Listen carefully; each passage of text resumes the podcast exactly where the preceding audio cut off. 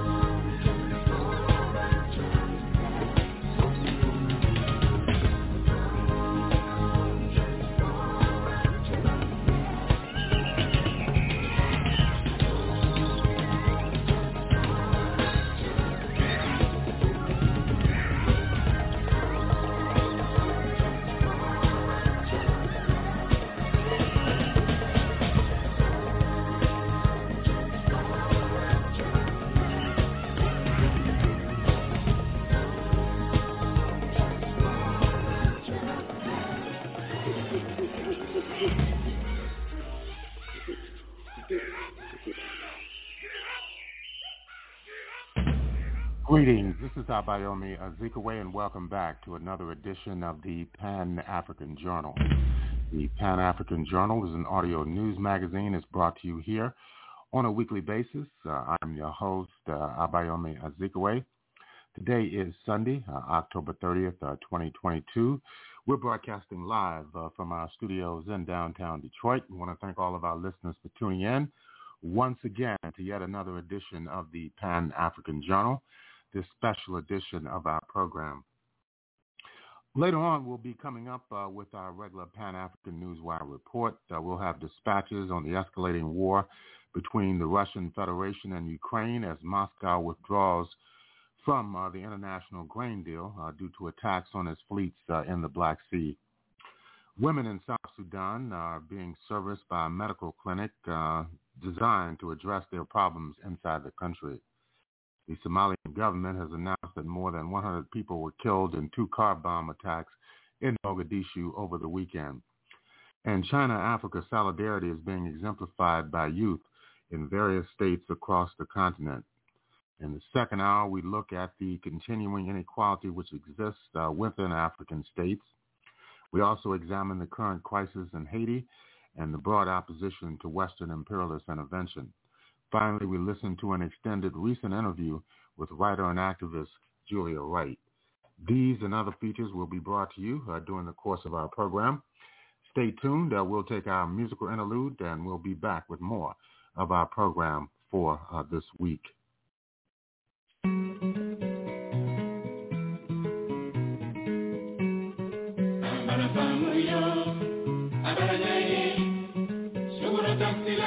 Sola kumara family, baranya ye.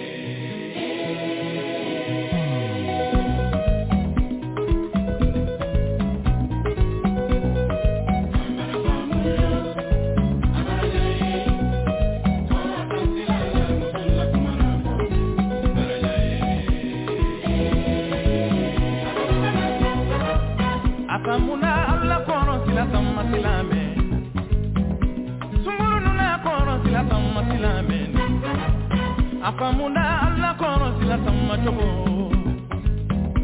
saibali nuna kɔrɔ sila samma sila mɛni alubakin wala kɔrɔ dɔgɔrɛtɛ diya ye kuma de fɔla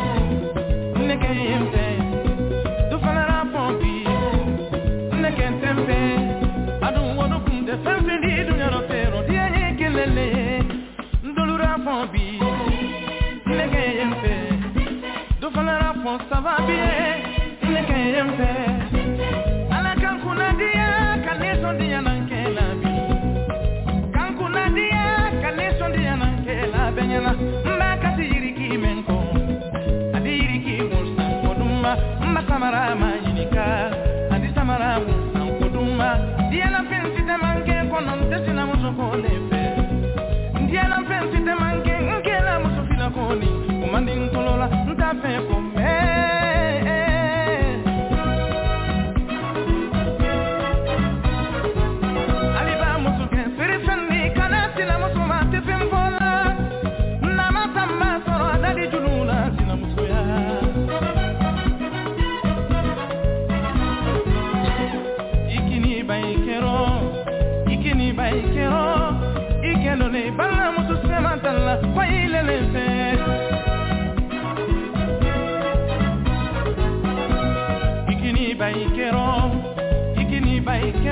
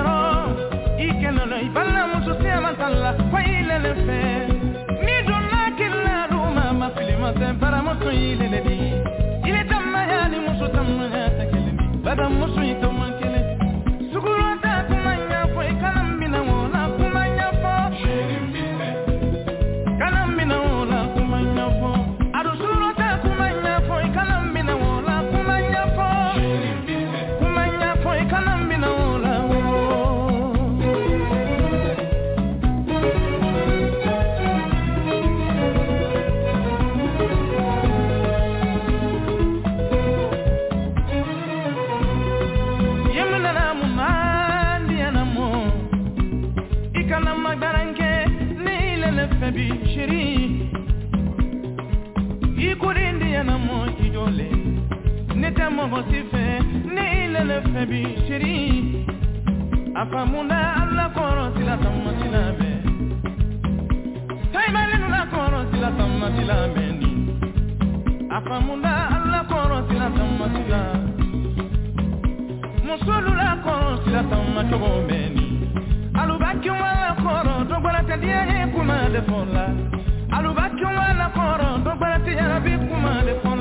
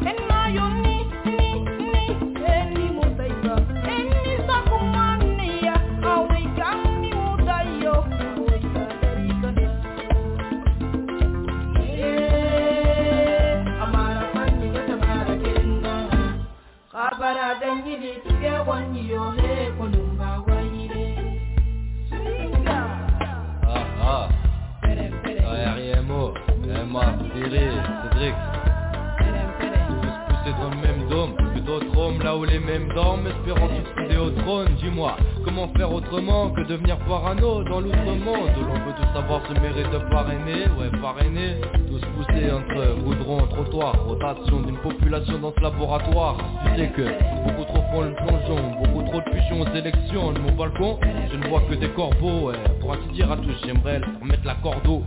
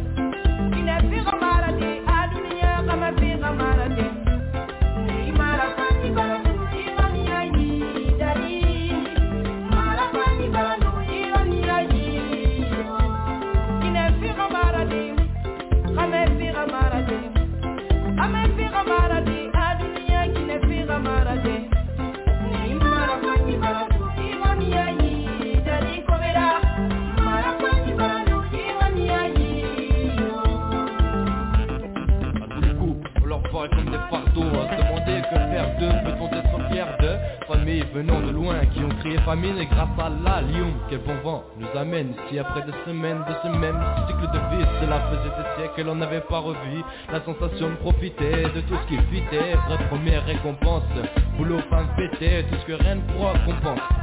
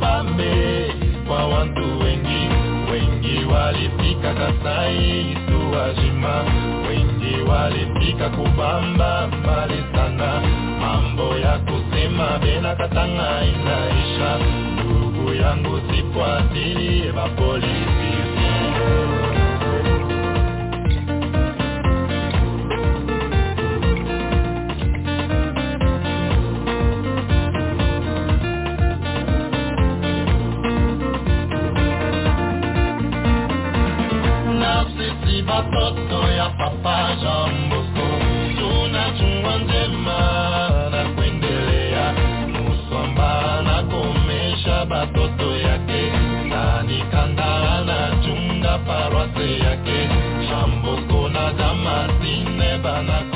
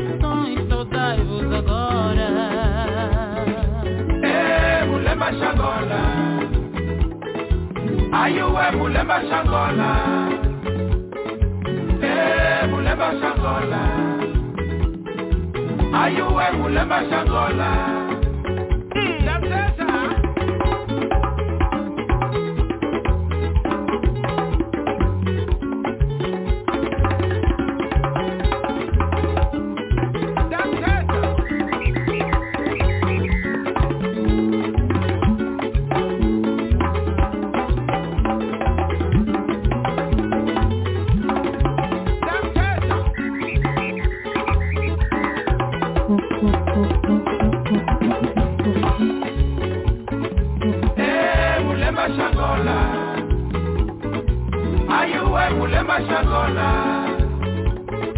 Eh mulemba shangola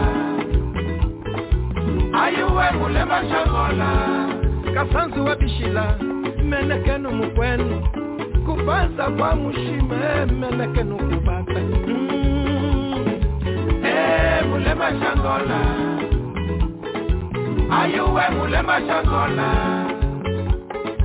Eh mulemba shangola Ayuwe mulemba shangola Ayuwe Luanda? Ayuwe Ngola Ayuwe Bahia? Etumujete mm. Eh mulemba shangola Ayuwe mulemba shangola Eh mulemba shangola Ayuwe mulemba shangola Mulembera milena Damasia Kalundu ritual Africa nous olodum. Eh, mulemba shangola Ayuwe mulemba shangola Eh, mulemba shangola Ayuwe mulemba shangola Salvador da tradição Mulemba Xangola Unidas nações Saudai-vos agora. Eh, mulemba shangola Ayuwe mulemba shangola Eh, mulemba shangola Ayuwe mulemba shangola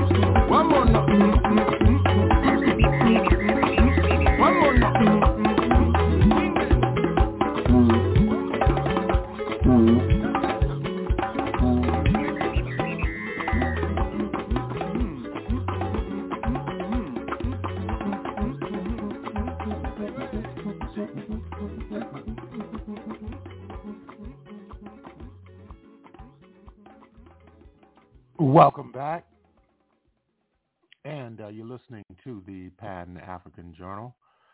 This special uh, worldwide radio broadcast uh, for Sunday, October 30th, 2022. We're broadcasting live from our studios in downtown Detroit, and that was a collection of uh, African music uh, from numerous artists from different parts uh, of uh, the African continent. Uh, we heard uh, just now Bonga, Mulemba Zangola.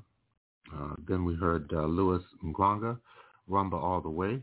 Uh, Chiwans Niso Maria, Nguva Yakufara. we also heard the likes of Oliver Mtukudzi, uh, Bopol Mansiamina, uh, Marcia Sylvia, uh, uh, Bambino, uh, Le Go de Koteba, and uh, Mapumba Kotoja.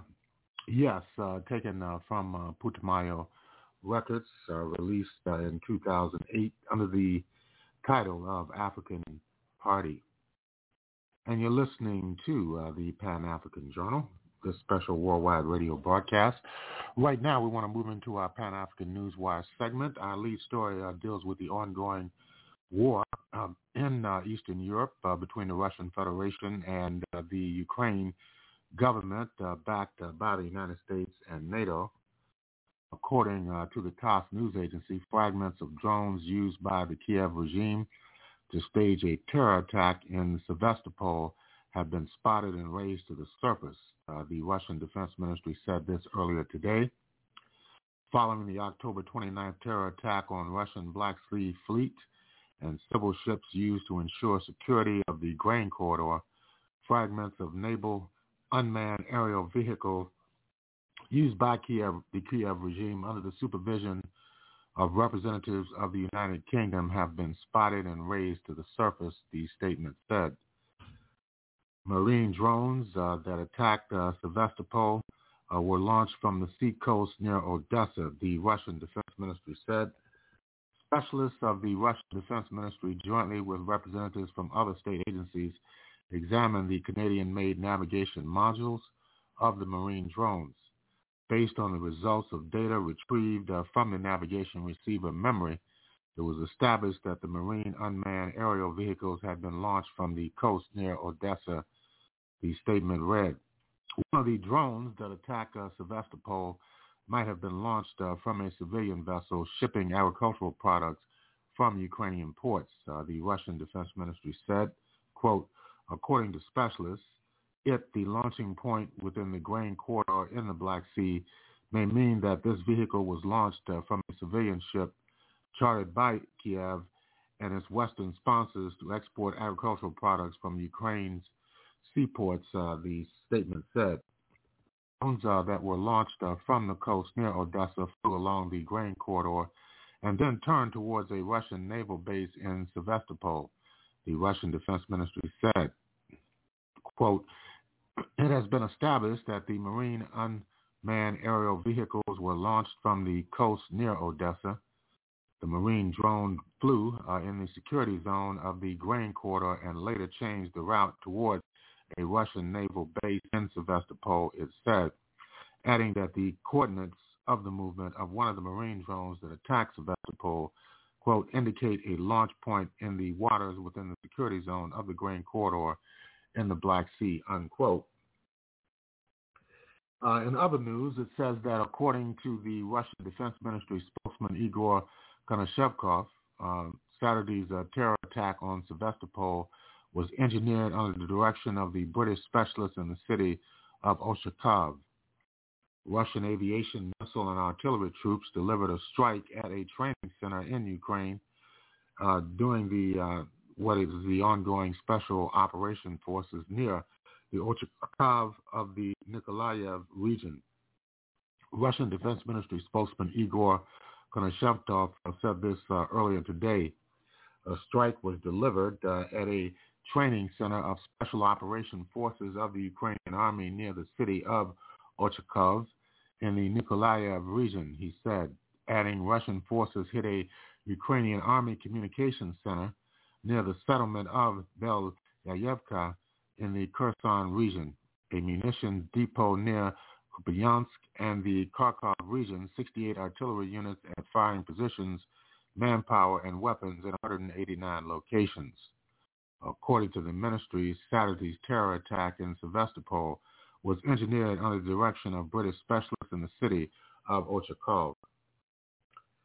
And uh, according to the uh, Russian ambassador to the United States, the reaction by U.S. authorities to a terrorist attack on the port of Sevastopol is appalling. A Russian ambassador to Washington, Anatoly Antonov, said uh, yesterday, answering questions uh, by the media.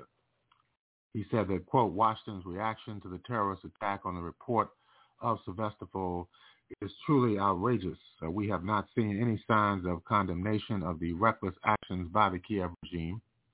Instead, all the indications that the British military specialists were involved in organizing today's massive strike with the use of drones are disregarded, uh, the envoy said, as quoted by the embassy's press service. And uh, you can read uh, these articles and reports in detail over uh, the Pan-African News Wire. In other news, uh, in Central Africa, in a country where the maternal mortality rate is one of the highest in the world, a small clinic dedicated to reproductive health care for more than 200,000 people is about to be shut down. The worried-looking mothers know too well what might happen next. If the hospital closes, we will die more because we are poor, said one expectant mother who gave her name only as Shati. She was attending a monthly checkup at the Men Command Reproductive Health Clinic in this town on the White Nile River, and it might be her last. The United Nations has said it intends to end the clinic's operations by December because of a lack of funding from European and other supporters. It is just one casualty among many in developing countries as humanitarian donors have been stretched uh, by one crisis after another, from COVID-19 to Russia's uh, special military operations in Ukraine. The United Nations will not say how much it costs to run the clinic. A loss like this clinic is of critical importance uh, for people in places like Ming Kaban, uh, which along with the rest of South Sudan has struggled to cope with the aftermath of a five-year civil war. Climate shocks like widespread flooding and lingering insecurity that includes shocking rates of violence. The United Nations Commission on Human Rights in South Sudan has said the war in Ukraine has led to a dramatic cut in funding for emergency medical care for people who have been assaulted. It is not the violence ebbs and flows. It's going on all the time, largely unseen, Commissioner Barney Afako said. The commission also has asserted that the government has failed to invest in basic services like health care. You're listening to uh, the Pan-African Newswire segment uh, of uh, the Pan-African Journal. In uh, Somalia, uh, twin car bomb explosions targeting the Somalian Education Ministry building in the capital of Mogadishu on yesterday killed at least 100 people and injured more than 300 others. Somalian uh, President Hassan Sheikh Mohamud said this earlier today. The fatalities are likely to rise, Mohamud told media after visiting the bomb site on early uh, during the early morning hours of today. Several government offices, hotels, and restaurants are situated near the bombing site. An unspecified number of people, including journalists and police officers, were among the casualties. Sadiq Dudushi, spokesperson of the Somalian police force, uh, said this earlier today. The al-Qaeda-linked al-Shabaab group, uh, which often targets the capital and controls large parts of the country, have claimed responsibility. Somalia Prime Minister Hamza Abdi Barre, while condemning the attack, said such actions by al-Shabaab won't stop the government's commitment to eradicating terrorism in any form. The African Union Transition Mission in Somalia, in a statement called for sustained military operations against the insurgents so as to suppress surging terror attacks in the country. The United Nations Assistance Mission in Somalia tweeted, quote, wishes a speedy recovery for those injured and stands resolutely with all Somalians against terrorism. The blast came as the Somalian president and leaders of the federal member states, including security officials, were meeting to discuss ongoing offensive operations against al-Shabaab. And uh, finally, uh, young Chinese people in the era are confident, aspirational, and responsible. That's according uh, to an editorial note uh, from the Global Times. With a global vision, uh, the Chinese youth stand at the forefront of the times, ready to fully commit uh, to a more global outlook. As a group with a strong sense of motivation, young Chinese people accept and quickly respond to the world's trending schools of thought. Some members of China's Generation Z have begun to practice the tenets of their global citizen identity and use their thought processes and actions to influence the society. The Global Times has therefore launched a series of introductory stories to China's Gen Zers uh, who are interested in different global topics such as environmental protection, equality, and employment issues, and invites them to share their stories, sentiments, and ideas on social media platforms. And uh, you can read more uh, on these developments involving uh, Chinese youth and their solidarity efforts uh, with African youth on the continent by logging on to uh, the Pan-African Newswire. And that's going to conclude uh, the Pan-African Newswire segment of the Pan-African Journal. And in concluding this segment, we would like to remind our listeners that the Pan-African Newswire is an international electronic press service. It is designed to foster intelligent discussions on the affairs of African people throughout the continent and the world. The press agency was founded in January of 1998. Since then, it has published tens of thousands of articles and dispatches in numerous newspapers, uh, magazines, journals, research reports, and on blogs and websites throughout the world. The Pan-African Newswire represents the only daily international news source on Pan-African and global affairs. If you'd like to log on to the Pan-African Newswire, stay abreast of some of the most pressing and burning issues of the day, just go to our website, and uh, that is at uh, panafricannews.blogspot.com. That's panafricannews.blogspot.com. And uh, if you'd like to, of course, uh, have access to today's uh, Pan-African Journal, special worldwide uh, radio broadcast, all you need to do uh, is go to the Pan-African Radio Network, and that's at uh, blogtalkradio.com forward slash Pan-African Journal. That's blogtalkradio.com forward slash Pan-African Journal. We'll take a break. We'll be back with more of the Pan-African Journal for this week.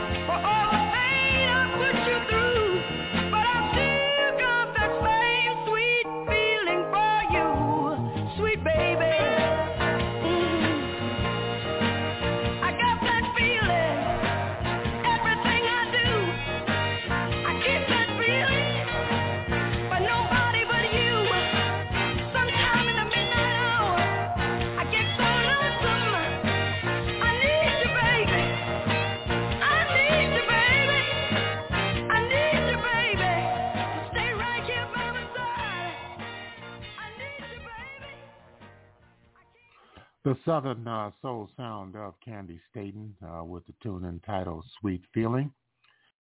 And listening to the Pan-African Journal special worldwide radio broadcast. And uh, right now we want to move into a segment uh, analyzing uh, the widespread opposition in Haiti to United States and possible NATO intervention uh, in that Caribbean island nation.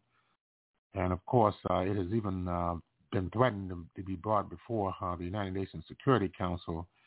Uh, however, the United States did not have the votes uh, to authorize another, yet another uh, military invasion of Haiti. Let's listen to this report. Haiti's government asks for foreign help, but Haitians remain reluctant with thousands demanding a new government instead. But could foreign intervention prevent Haiti's further descent into gang-ridden chaos or stop the growth of its democracy? I'm Andrea Sanke. Today's newsmaker is the crisis in Haiti.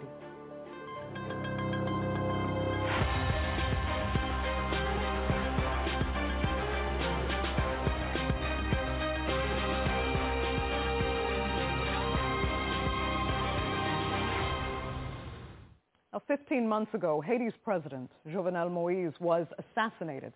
It sent a nation already in crisis into even further chaos. Moise's appointed successor, Ariel Henry, has been in power ever since and is now calling on the international community to intervene. Now, he wants a specialized armed force to come in and quell the unrest, mostly fueled by increasingly powerful gangs. But for many Haitians, foreign help may do more harm than good. No to the Canadians. No to the Americans. You are monsters. You don't have solutions. You are chaos. You are behind the gangsterization of crime. You are giving arms to our brothers and those who are in underprivileged neighborhoods. Freedom. We are not the states of the United States.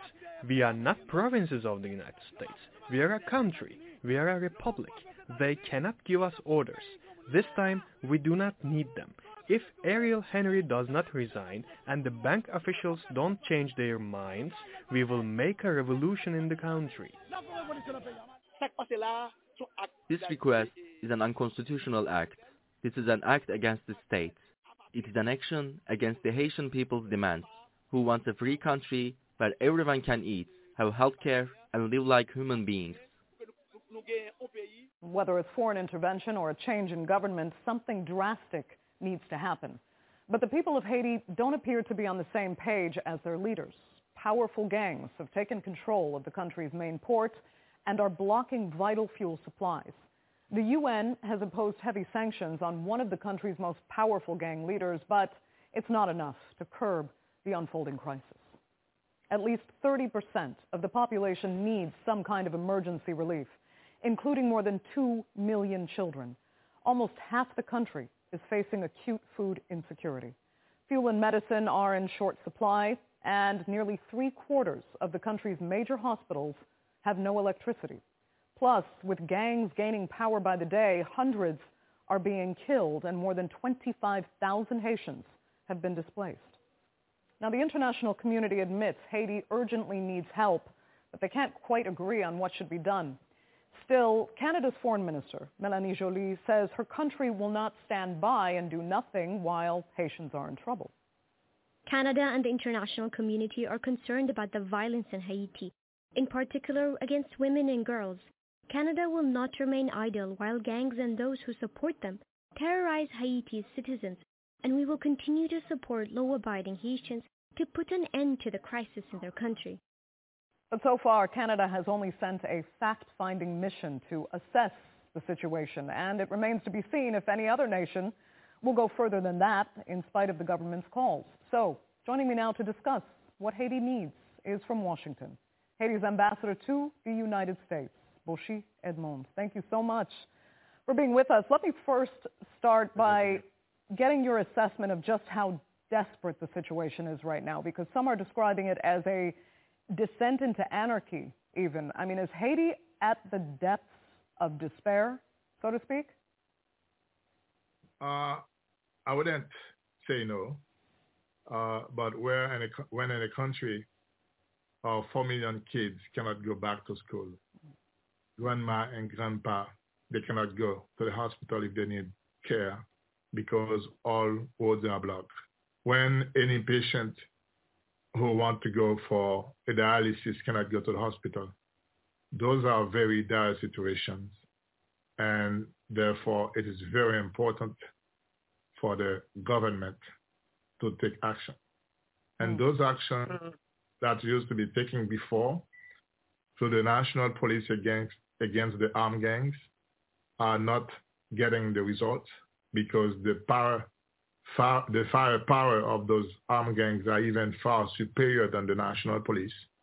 Therefore, it is very important, since we are living in a global village, to request international assistance Okay. so we can face and quell the gangs. Right. Um, just quickly, though, for those who argue that Haiti now qualifies as a failed state, what do you say to that? I wouldn't say Haiti is qualified for a failed state.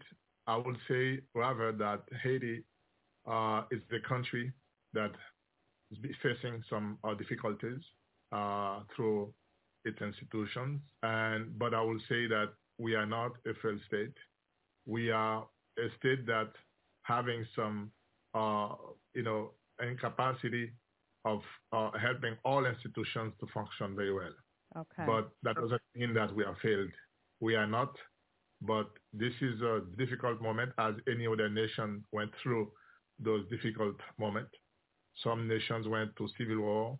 They went to all those Great Depression, everything, but they, they came mm-hmm. out.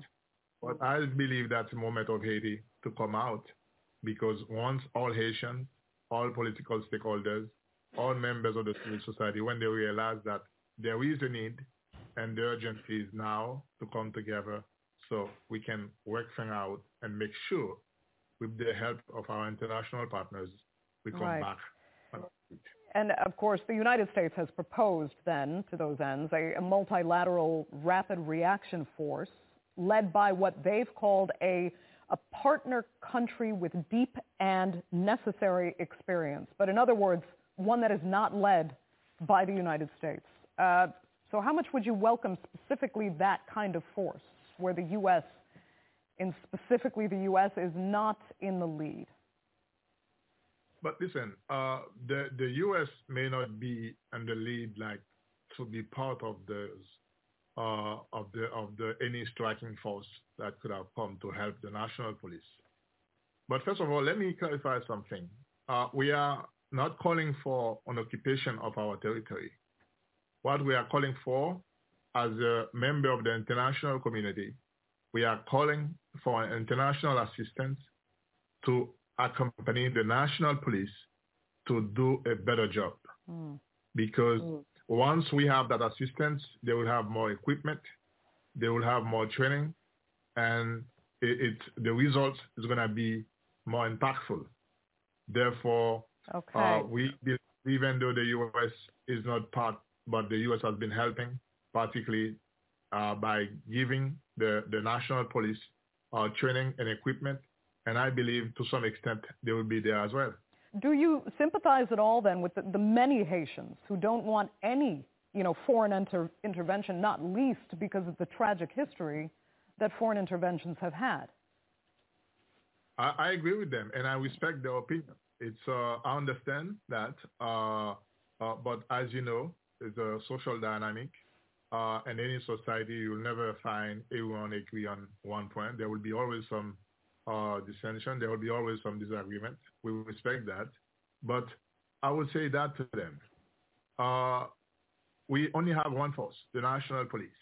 They've tried very hard. There is no result so far, and taking over the gangs. As a matter of fact, many police officers have been killed.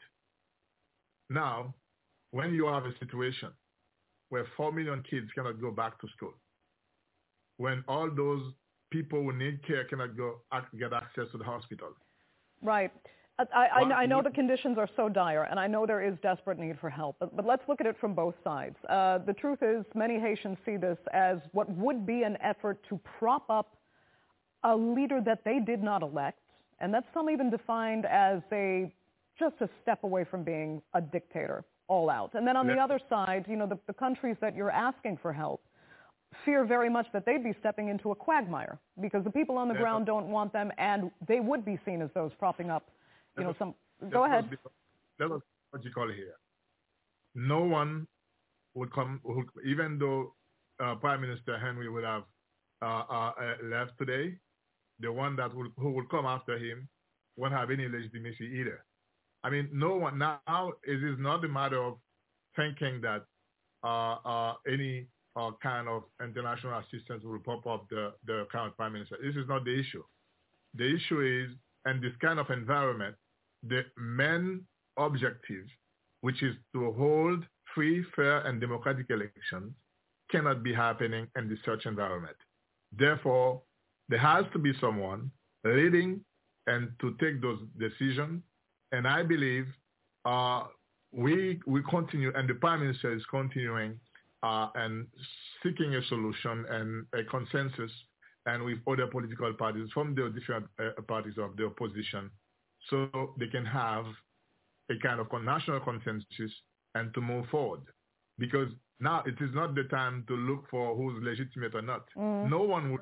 But they do want to look forward. They do want to know what's next. If this force comes in, again, as they feel would prop up someone that hasn't been elected and they believe just wants to hold on to power, what follows that? Fine. It if you not- try to break the back of the gangs, break the backs of the it- gangs, who, who takes power then? the- Do you pave the way to elections?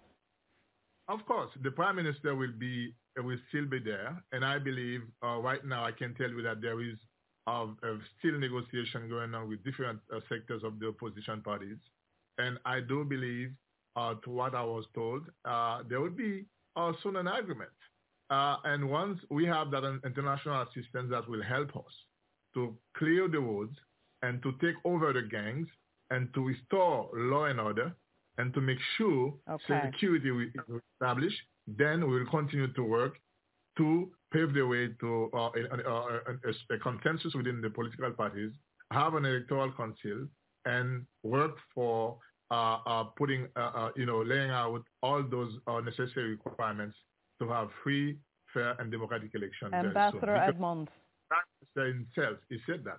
He, he really wants to be out Okay. of job. And mission was to hold elections, and he's carrying out that.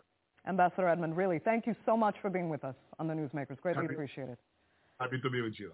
Thank let's- you. Bye-bye. broaden out the discussion now and introduce two new panelists. And from Boston, we have Brian Concannon. He's a human rights lawyer and the founder of the Institute for Justice and Democracy in Haiti.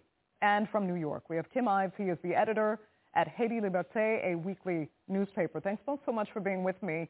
Uh, Brian, you just heard that conversation there. We know how many Haitians do not want this foreign intervention, I mean, especially given the history, but Haiti is desperate.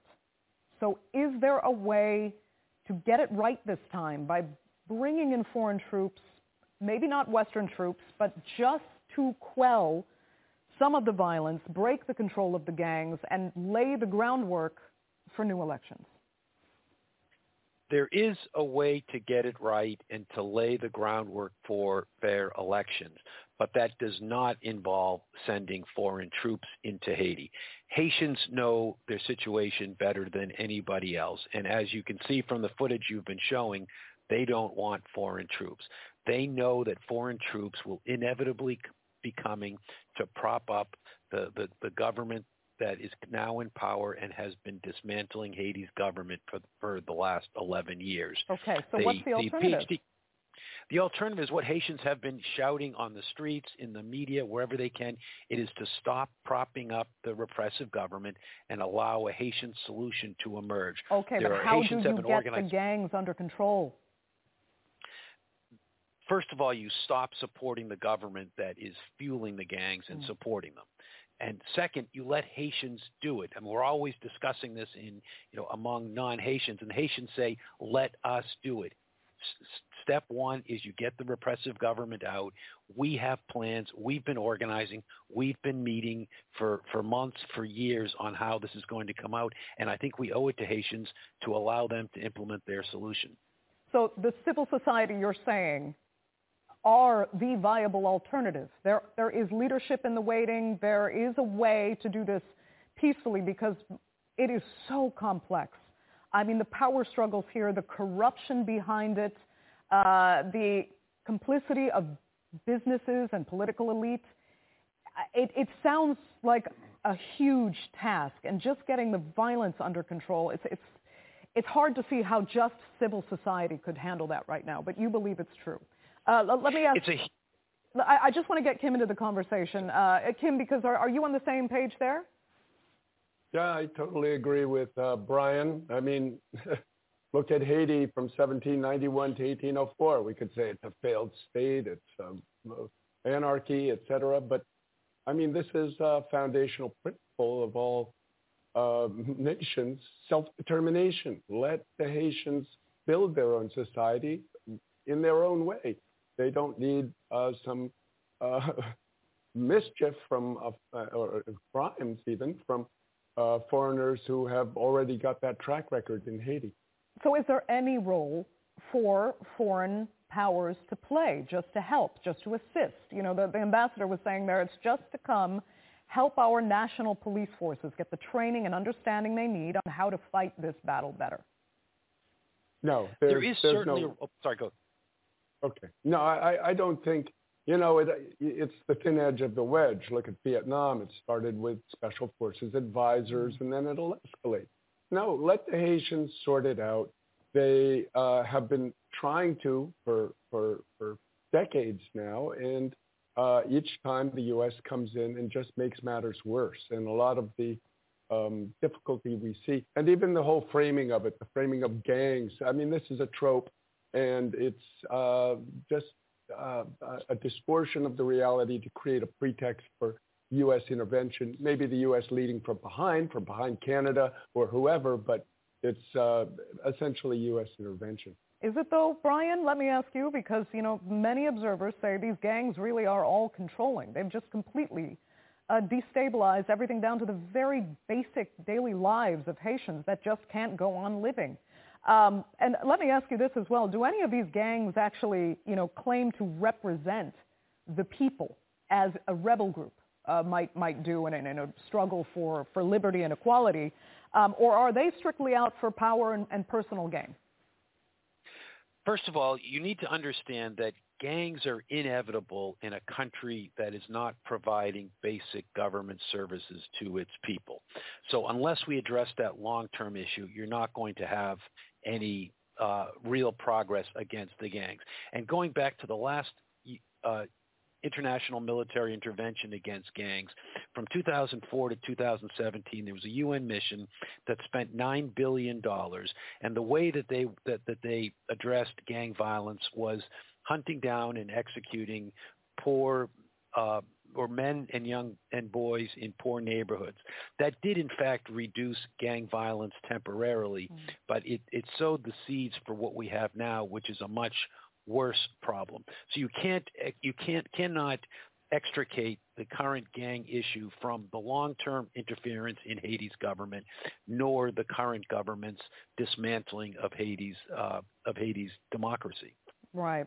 Uh, Brian, i am asking you, both Kim and you, this question. Brian, I'll start with you, though, because um, as for the other side of the equation, you know, we've been seeing that no foreign power really is, is eager to get involved in this. Um, do they see this as a potential quagmire? I mean, is the help that this government is asking for actually a non-issue anyway because nobody wants to put their troops on the ground? At this point, nobody wants to put their troops on the ground, but the United States and Canada are every day pushing people in the governments in the Caribbean, governments in Africa to send troops. They're going to keep promising more and more incentives for those countries to do it. Uh, hopefully they won't, but the, the United States and Canada are not going to give up, and Haitians are very afraid that there will be forces, and uh, even even if they're led by by other people of African descent, they'll still see them as an occupying force.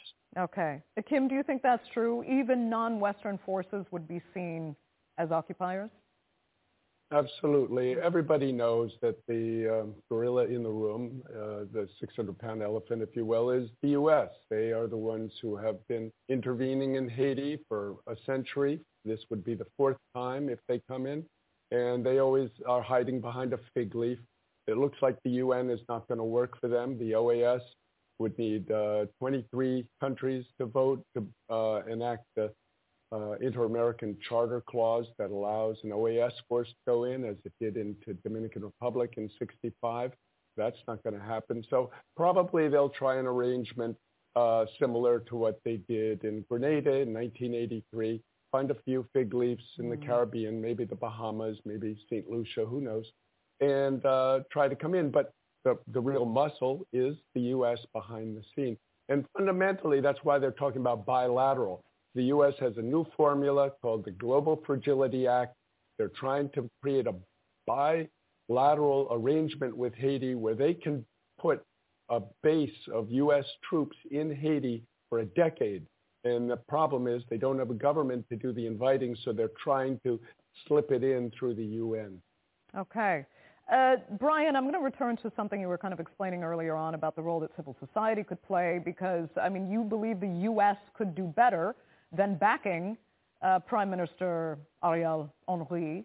So talk about the other options and, and why is the U.S. kind of so dedicated, it seems, to this man who was never actually legitimately elected anyway? There's a long-term policy of the U.S. trying to stifle democracy in Haiti, and that goes back to you know not recognizing Haiti when it became the the, the, the second free country in the Americas in 1804, right up through the Marine occupation last century, the the overthrow of President Aristide in 2004, and the the MINUSTAH troops. There's also the short term of the of, of the current administration uh, propping up the Henry government. That all of that is putting Haiti in a deep hole. There are no viable short-term solutions to that. It's going to be a long fight against the violence. It's going to be a long fight to reestablish democracy, to have fair elections. But what Haitians are saying is you've got to start that now. That continuing to prop up the current government is only going to make things worse. That having an international force is only going to make things worse. And that what we need is a clean break from the current government, a clean break from two centuries of the U.S. imposing its will on Haiti, and start wa- marching towards a viable solution by allowing Haitians to take charge of their own destiny. It's not Right. going to be easy, but we need to start right now. So not sending any foreign assistance, as for what's being asked for now, would essentially, you think, force uh, Prime Minister Henry to at least negotiate with civil society. Um, I've even heard mention of the Montana Accord. I don't know what other players are really significant enough to go to bat for that civil society, but is, is that what you see the track uh, laid down? Haitians are confident that, that if the U.S. stopped propping up uh, Prime Minister Henry, he would be forced to leave or at least make meaningful concessions. And they think that can lead towards towards a solution. And that's Mm. really what they're asking the international community to do. Okay. Kim? Yes. Uh, well, you know, the U.S. always comes in uh, framing it that they're helping. In uh, 2004, they came in, or in 1994, they came in supposedly to reestablish democracy. But their intervention was essentially to stop a revolution. And that's the same thing today. The uh, what is referred to as the gangs is, uh, again, I, I say a trope, because yes, the U.S. has been debilitating the Haitian state since the rise of Aristide 30 years ago. And the result is there were criminal gangs that did emerge. But in response to them, there were anti-criminal armed groups that came to fight crime in their neighborhoods. And they're proposing a revolution. They are proposing a social revolution. And that is the big fear of the United States. They are coming in to get those people. That's Okay. Uh, quickly though, Kim, I mean, just as far as, as, as getting the gangs under control, you know, the, the United Nations at least uh, agreed on, on sanctioning one of the main gang leaders, um, Barbecue, they call him, Jimmy Cherizier. Um, is that at least helpful, trying to at least control, in some sense, the flow of weapons that he can get, his access to funds to continue with criminality? Does it help? Not at all. Uh, to me, uh, this is a genuine, authentic, organic response. This is a revolutionary force, in our opinion. Uh, he has been demonized. He has been uh, uh, the target of a National Endowment for Democracy, a cutout of the CIA campaign for uh, the past three or four years. uh, to make him into this monster. But he is simply demanding roads, schools, hospitals, clinics, So, I sanitation, mean- internet. Uh, and this is this is his message. This is what he's aiming for, and to stop. So quickly, I mean, the- we, we only have a so- minute left. Are, is, are we doing an absolute injustice to these gangs by seeing them in the media painted as criminal networks rather than what you're kind of describing Yes. as liberation heroes? Really? Brian, Yes, Brian, you yes. agree there too? Our opinion. My, my, my information from the people I talked to in Haiti, um, they, they, I would not agree with Kim in, to the extent that that uh, the gangs are seen as as positive forces by most of the people that, that I'm working on working with. Um, but in terms of you know any kind of sanctions, whether it's arms interdictions, whether it's financial sanctions, an important part is it needs to go up the ladder to the people who are directing this, and that includes government officials, it includes business leaders, and too often the the the punishment is reserved for often poor people living in poor neighborhoods mm. and who, who are replaceable and it's it doesn't go after the people who are really behind the repression. Okay. Well, unfortunately, we're going to have to end it there. We are completely out of time for this edition of the Newsmakers, but thank you both so much for uh, your valuable contributions. Really interesting. And our viewers, of course, for, for joining us as well. Remember, you can follow us on Twitter and do be sure to subscribe to our YouTube channel. I'm Andrea Sanke. We'll see you next time.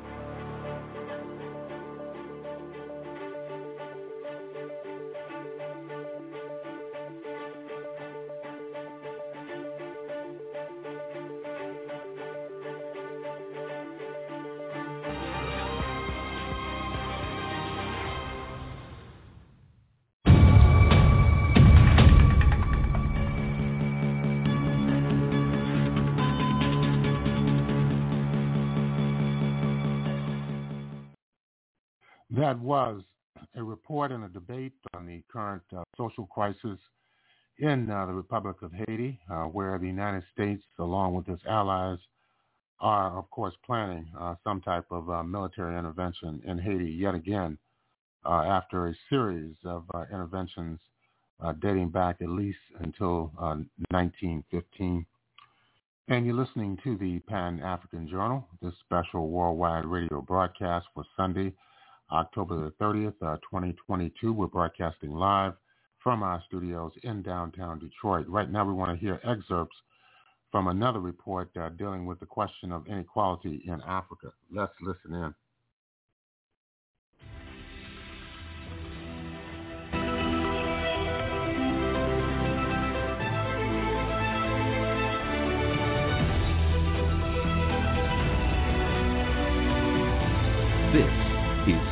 CGTN, China Global Television Network.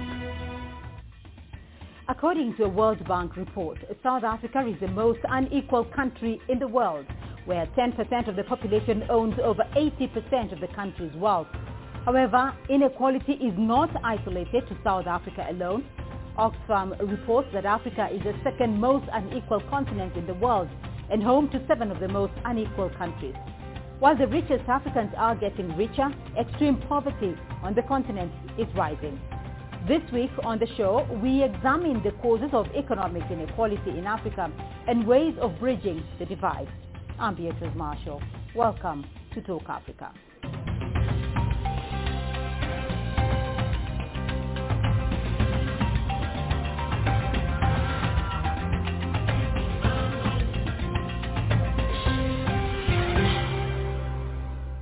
A recent rise in the cost of living globally has exposed just how poor some families in Africa have become.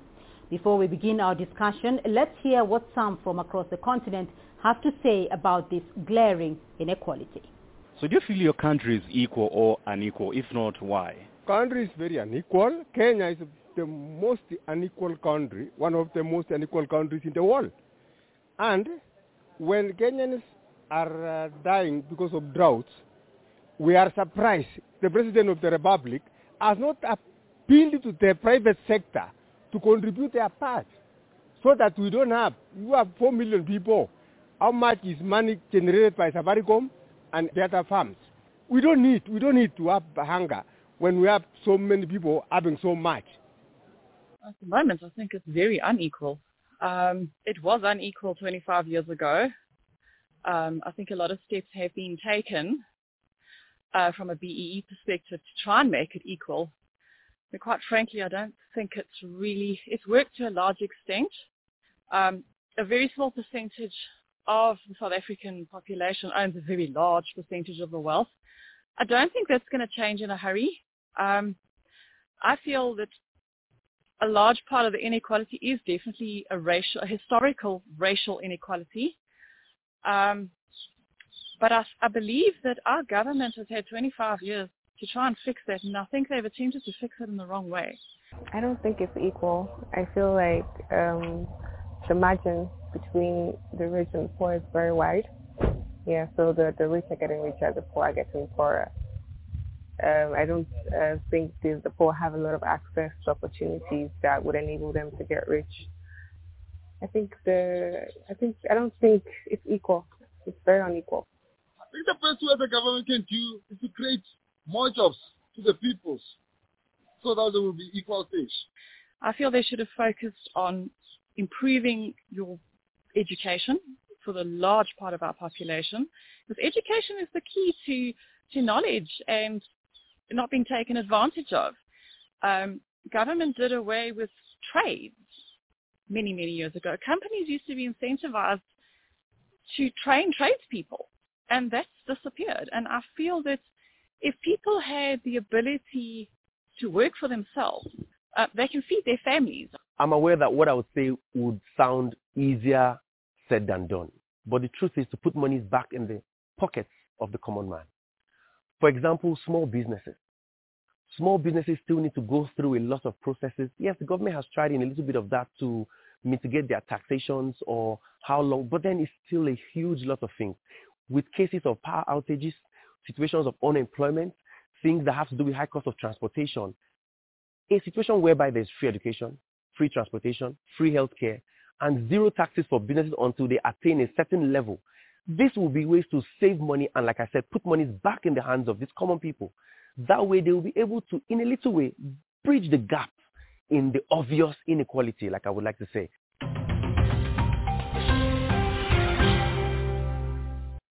Well, joining me now to take a closer look at inequality in Africa are from Johannesburg, Michael Sudarkasa, economist and chairman of the Africa Business Group. From Lagos, Dr. Muda Yusuf, CEO of the Center for Promotion of Private Enterprise and former Director General of the Lagos Chamber of Commerce and Industry. And from London, Reginald Kadzutu, Financial and Economic Analyst and Chief Executive Officer at Amana Capital Limited. Gentlemen, welcome to the program. Reginald, if I may start off with you, because let's begin by looking at available statistics. According to Oxfam, Africa is the second most unequal continent in the world and home to seven of the most unequal countries. Paint for us a picture of the realities of the inequality gap in Africa today. Thank you, Beatrice. Inequality on the continent uh, of, of Africa is, is primarily because of the rate of growth of return for the different factors of production. So in an economy, you have uh, capital, you have land, you have entrepreneurship, and you have uh, labor. And if you look historically for the last 20 or more years, uh, capital has been uh, rewarded. Uh, people that own land have been rewarded. Case in point, Kenya, where land prices can double and uh, triple. a few entrepreneurs who have actually come up with um, other businesses or ideas to the market have also been rewarded. Case in point, uh, the technology side of the continent, if you look at uh, the digital payment platforms from Nigeria, mm-hmm. uh, from Kenya, from South Africa. But the problem that we have is that majority of the only source or factor of production that most people on the continent own is labor. And, and if you look at the real wage growth on the continent, it has actually been negative for the last 10, 15 years. So as long as labor is not rewarded, uh, the gap between uh, the rich and the poor becomes bigger even as economic growth increases because it's only rewarding those who own capital. So if you go across the, the, the spectrum of the continent, as long as we are still a labor-intensive uh, continent, um, this problem is going to continue, continue remaining. Michael, now, according to the World Bank, sub-Saharan Africa now accounts for 60% of the world's population in extreme poverty. Why does inequality seem more pronounced in Africa? Africa is still trying to recover from the economic doldrums of the COVID-19 period. We're, we were able to get through that period with far fewer uh, levels of mortality than some other parts of the world. But the shutdowns on the continent, the shutdowns in the world really constricted our economies. We started last year and early this year to rebound, only to be immediately met by the impact of the war that's happening in Ukraine. So our economies have not really moved. The beneficiaries, if you will, of the opening up of the world have been a, a much smaller community of economic actors on the continent. And so the proverbial rich getting richer has happened because that community of, of actor has had access to capital, has had access to markets, while most on the continent have been still hampered by, one, inflation.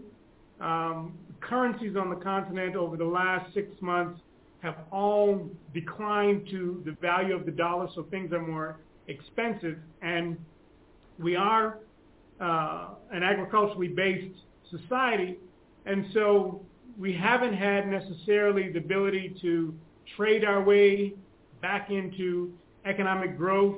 And those who've had capital have been able to invest if they wanted to and improve their positions, particularly as right. the, the, the relative worth in terms of assets in local currency has gone down. But Michael, we still see that South Africa is ranked as the most unequal country in the world.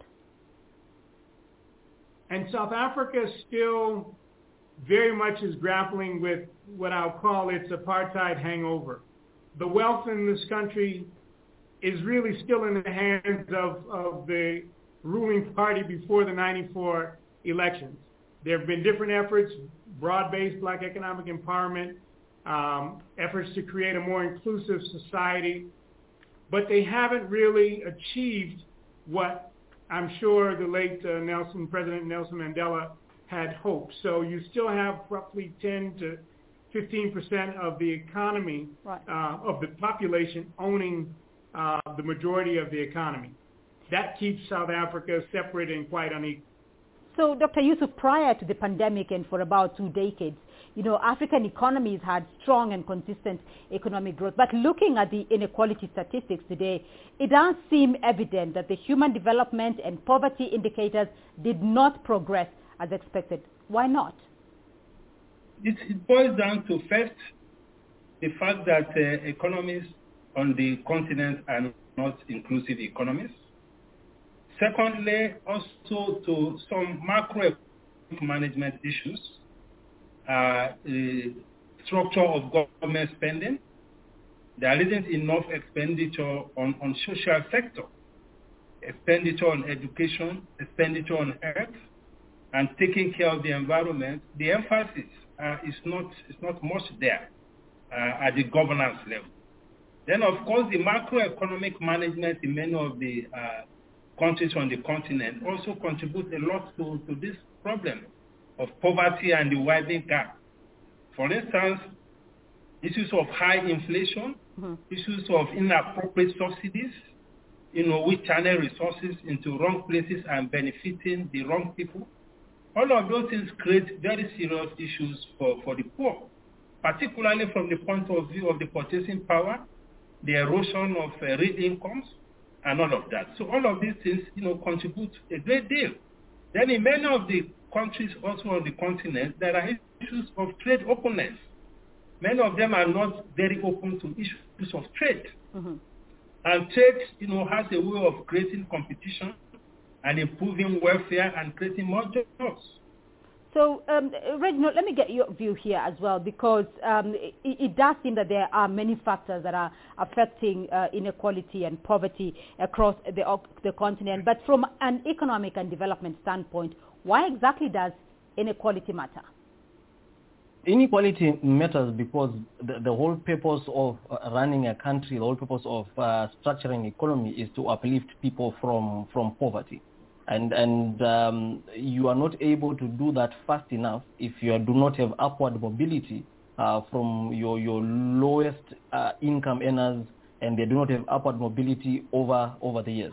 So if you look, example, at China, what China has been able to do is to uplift lift a lot of people that were considered poor um, into middle income uh, class uh, kind of people. So inequality becomes important in Africa because then our structure of our economies uh, yes, it is giving us economic growth, but mm-hmm. that growth, as Dr. Yusuf has said, is not inclusive. And the only way you can measure whether your growth is inclusive is looking at the gap between the richest and um, the poorest in terms of either income or in terms of, um, of, of, wealth. So if we're going to have higher standards of living, uh, sustained economic growth, um, less conflicts, less crime, less uh, vulnerability to curable diseases, then you need to lift up a lot of people from poverty uh, and reduce that gap between uh, the rich and the poor. Dr. Yusuf, let me get an example from uh, Nigeria being one of Africa's uh, larger economies and of course being, um, you know, in, in the largest oil producer here. What would you say are some of the issues that have contributed uh, to Nigeria's crisis in terms of uh, poverty levels? Because we understand that uh, half of uh, the Nigerian population is still living below the poverty line, still living in extreme poverty. I think the critical factors are structural factors. Uh, because for many of the SMEs, productivity is very low because of the state of infrastructure. Uh, infrastructure deficits in Nigeria is very, very, you know, high. Uh, one of the highest that you can find on the continent, which affects productivity of small businesses. Secondly is the macroeconomic management. Uh, just as I said, inflationary pressure is extremely high.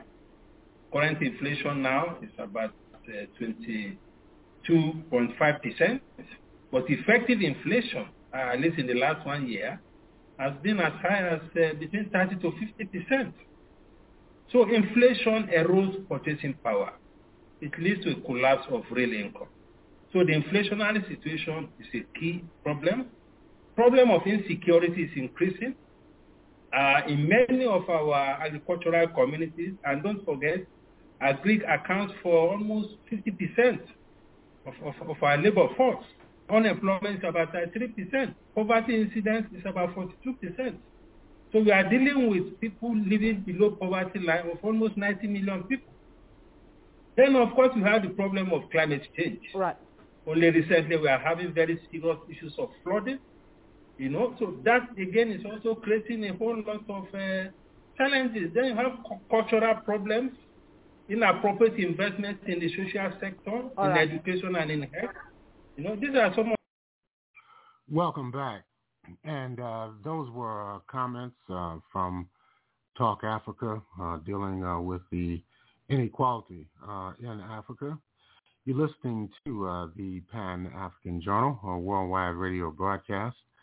I am your host, Abayomi Azikiwe. we're here on Sunday, October the 30th, uh, 2022. We're broadcasting live from our studios in downtown Detroit, and um, we'll take a break. We'll be back with more of our program.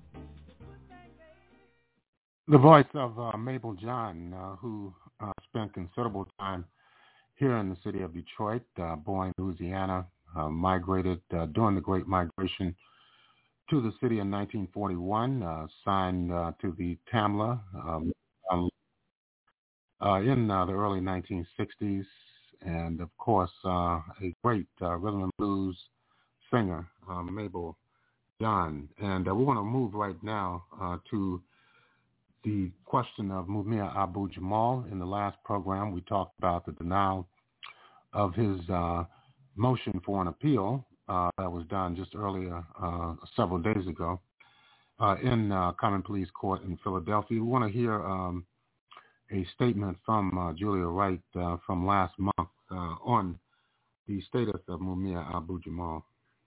Asada is so healing when she says, um, the dead are gratefully dead. Let's take care of the living. So let's take care of Mumia. And there's such a time factor here. And that's where Joanna was brilliant because we're all aware that with his congestive heart failure, Mumia, if he were in the community, would have 50% chance of surviving in five years. But because he's in prison and he's a survivor of the hole for three decades and of so many comorb- comorbidities, um, he, how many years does he have left? I mean, I don't even want to think of it. And, but the Department of Corrections and the FOP sure are thinking of it. Okay, and that's why there are all those delaying tactics in the courts. So there's the time factor, and that this is the People's Papers is therapy for Mumia because huh, I, I don't know. I can't speak for Mumia. So Joanna, you'd have to tell us how he'd feel healed by this. But I know that if Mumia feels sensory deprivation, we people on the outside feel sensory deprivation, and heavily so. We feel intellectually deprived, and we feel leadership deprived. And that by giving us back these papers that are in the first person singular mm-hmm. and that are mumia living and ticking and kicking and resisting is giving us back the leadership we're lacking and everything that COINTELPRO tried to take from us when they arrest our leaders. Welcome back, and uh, that was uh, the legendary Julia Wright. Uh, right now, we're going to move into a, a, rebroadcast of an interview uh, done uh, with uh, Julia Wright on October 5th by WPFW out of Washington, D.C. Let's listen in.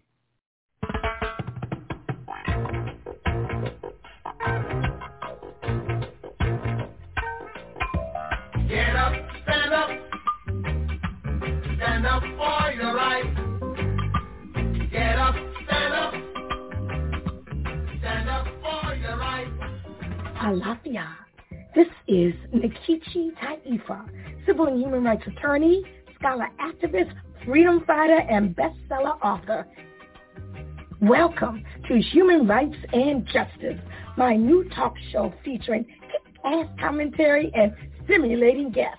We discuss domestic and global themes, highlighting political, economic, and social rights.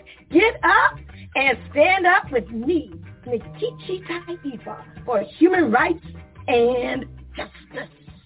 We declare our right on this earth to be a man, to be a human being, to be respected as a human being, to be given the rights of a human being in this society, on this earth, in this day, which we intend to bring into existence by any means necessary.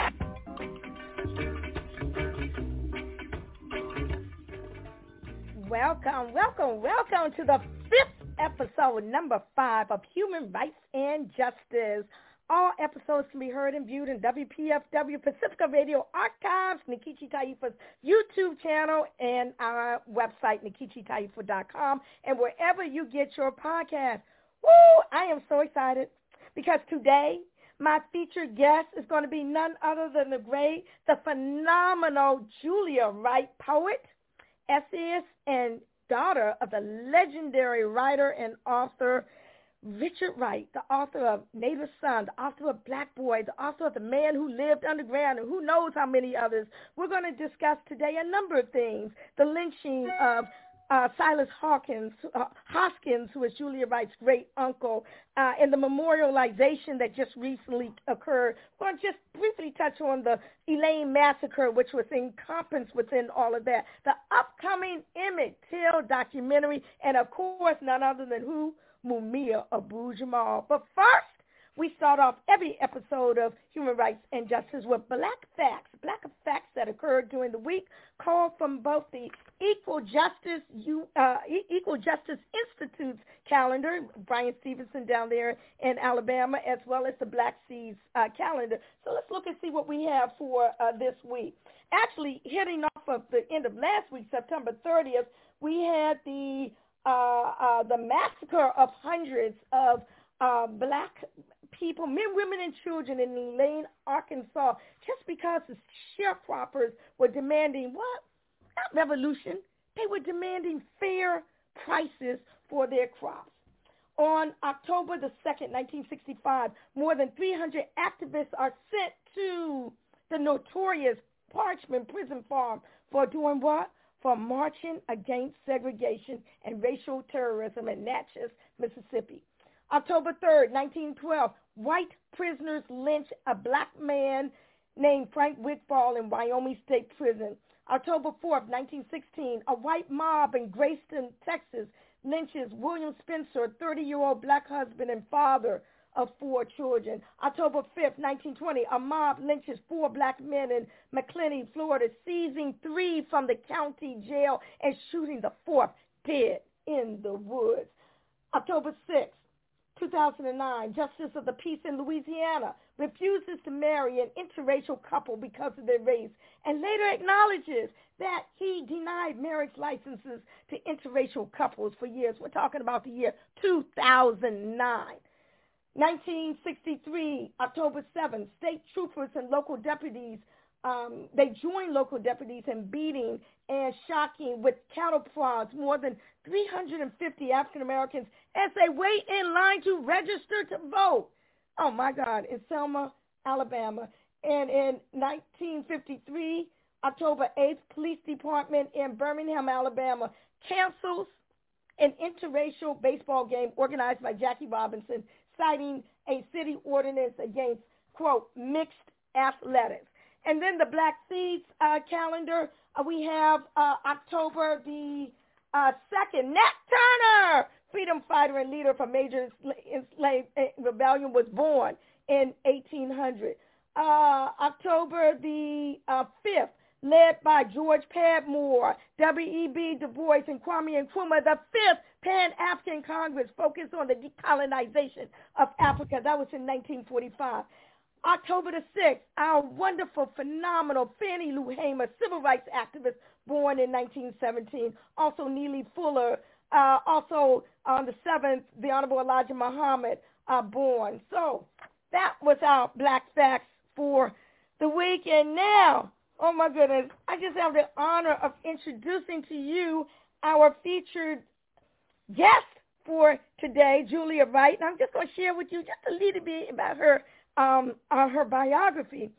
Um, I hope I can say this. Born in 1942. Can I say that? Yep, 1942, Julia Wright was born to Ellen Wright and Richard Wright three years prior to the publication of Black Boy, where Wright recounts in chapter two the lynching of his uncle Silas Hoskins in Elaine, Arkansas, through her father. Julia is a great granddaughter of enslaved people and the granddaughter of sharecroppers as well as being part Choctaw. Through her mother, she has lost part of her family to the Nazi ovens in Poland. Julia was educated in the country of her father's self-expatriation, France, and that's where she is calling in from here today, from Paris, France.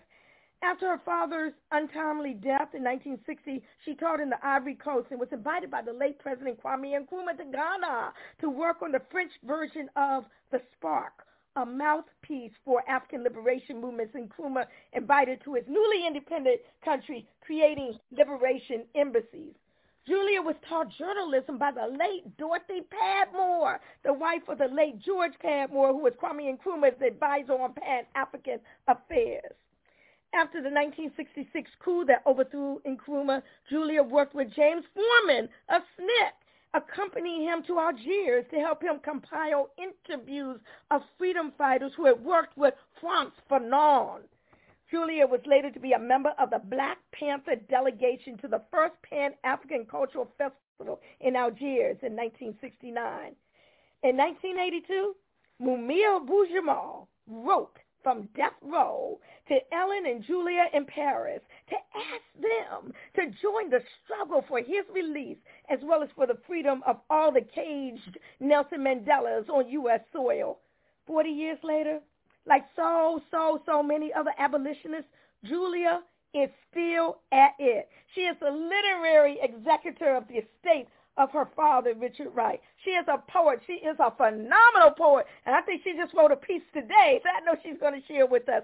She's a poet and she is an essayist. So with that, I'd like to welcome you, Julia, Mama Julia, the Thank mother, the you. mama of the Mumia Abu-Jamal movement, I might say.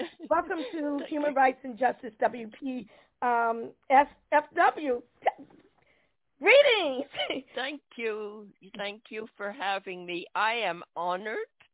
I am honored because I listened to your indictment at the uh, Spirit of Mandela Tribunal.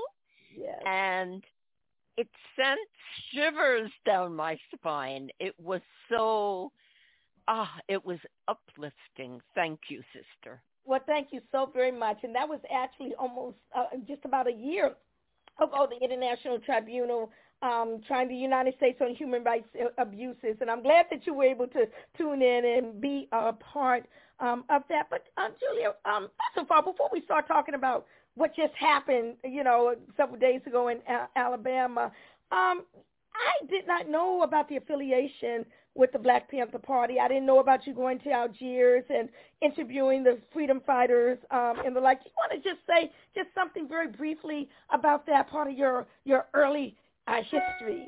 Well, my memory is that, um, you see, my mother was a literary agent. Uh, my late mother, uh, may she rest in peace, and she would publish authors who came to her. And one of the authors who knocked at her door one day was none other than Eldridge Cleaver by a sister who would later become my best friend, Kathleen. All right. Yes, indeed. And my mother was very proper. She had them for tea in her kitchen in the Rue Jacob, which was in Paris, and she had all her lovely teacups and everything. And uh, they were so respectful because uh, Eldridge loved Richard Wright. He wrote about Richard Wright uh, in his uh, um, what Soul, Soul on- Soul on Ice. Ice, Yes, right. He he writes about my father, and so that's when I got friendly with Kathleen, and Kathleen and Eldridge asked my mother if I could accompany them to Algiers to translate for them Ah. because of my I was bilingual and they wouldn't trust anybody. They would trust me. So that's how I got to go. And that was wow. That was the Emory Douglas was there. Mm-hmm. Uh The, I the, can't the illustrator, Il- Emory, right? yeah, see. beautiful Did all painter. pictures in the Black Panther paper newspaper. yeah, yeah, yeah. And that's where I met all these liberation movements in Algiers for the first time. Yeah. For for for the first time after Accra because we'd been through a coup d'état, Okay. Military coup d'état we with bullets and everything. You know, the overthrow of Nkrumah. Yeah, yeah, very, very, very sad. Um, let me jump forward uh, just a little bit. Um, when did you first find out about your great uncle, Silas Hoskins, and his lynching? Can you tell us about that and why was he lynched and where was he lynched and what was the significance of that? That's a very good question and a very timely one. You know, reading books and rereading them is a bit like a tree grows around a pith. You read and then you read again, and every time you read, there's a new take on the book. Mm-hmm. And the last time I read Black Boy was after George Floyd was murdered. Mm-hmm. And it was a whole new Black Boy to me. Mm-hmm. It was chapter two That was like the autobiography of your father, correct? Absolutely. And it was a whole new book to me because of our experience, of our national experience of George Floyd. Mhm. And chapter two leapt up to me with the lynching of Silas Hoskins. And how could I not see how important the lynching of Silas Hoskins was to my father? But that's how people mature, even as elders. And I then realized that Silas Hoskins had been very, very important to my father, even though he had not spoken about Silas to me. Mm-hmm. As, you know, parents protect their children. Right. Yes, Right. right. He was nine years old. Incredible. Nine years old when it happened. And he writes in Black Boy, I've got to read it to you because it's so extraordinary. He mm-hmm. says, there was no funeral, there was no music, there was no period of mourning, there were no flowers, there were only silence, quiet weeping, whispers, and fear. I did not know when or where Uncle Hoskins was buried. Aunt Maggie was not even allowed to see his body, nor was she able to claim any of his assets. Mm. Uncle Hoskins had simply been plucked from our midst, and we figuratively had fallen on our faces to avoid looking into that white hot face of terror that we knew loomed somewhere above us. And this is where, incredible, he says, this was as close as white terror had ever come to me, and my mind reeled. Why had we not fought back? I Mhm. asked my mother, and the fear that was in her made her slap me into silence. Oh my goodness. You know, and I don't think that was an isolated scenario. I've heard similar stories in terms of Tulsa, Oklahoma, where the families and the elders didn't talk about what was happening because the perpetrators were still walking around. You know what I mean? Exactly. And Exactly. Fear. uh, yeah, this fear. Oh my Yes. gosh. Yes. You know, so you eventually, you know, made the connection. I know uh, that just very recently uh, there was a memorialization with respect to your uncle, kind of like closing uh, the chapter. Can you just briefly tell us about that? And also, this happened maybe I think about three years before the huge massacre in Elaine, Arkansas. Yes. Uh, Silas, like many farmers in Arkansas, was a landowner. Now, this is so important because some of the narratives that are being put out now is that it was only a question of sharecroppers, but it wasn't only sharecroppers.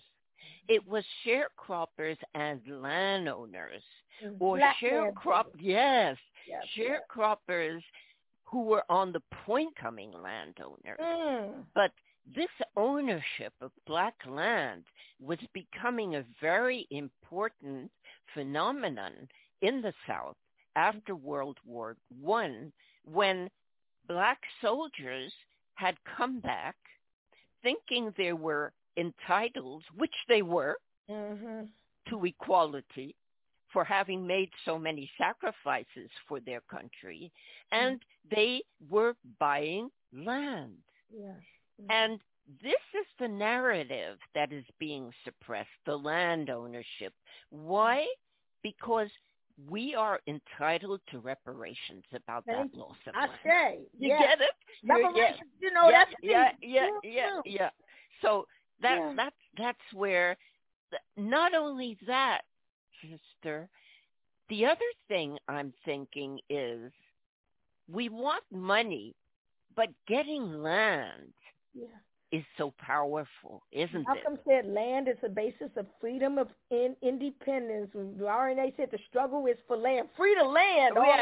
yeah, yeah. Yes. And you know, Eh. I know that your uncle, your great uncle, was a, a, a booming business owner, and, and basically the white folks were envious. And and that's you know I, Ida B. Wells used to talk about that about that envy. It, wasn't rape of white women or any of that sort of thing. It was white people being envious of the um uh of the econ- economic aggrandizement uh, of black folk. and their independence. Their that that they could do it on this themselves, like Tulsa. That is it. Black Well, independence. Mama uh, Julia, before we continue, because when we come back on the other side, I want you to talk about the memorialization and the soil gathering that just happened. But I just want to let our listeners know that you're listening to WPFW FM Pacifica Radio. This is my new show, Human Rights and Justice, and we are in the Pacifica fundraising drive right here, right now. We want to encourage you. I want to personally encourage you to pick up the phone and call and make a donation to WPFW. Call 202. I got it right here, 202. Um, um, uh, well, let's just try dial 1-800, 1-800-222-9739. That's 1-800-222-9739 and, and donate. They've given me uh, $600 to raise during this time. And I have a little promo for you for those who donate $100 or more. I have my memoir that came out last year called Black Power, Black Lawyer, My Audacious Quest for uh, Justice. So anyone who donates $100 or more will get that uh, promo, but there are also other promos that WPFW uh, has uh, as well. So pick up the phone and dial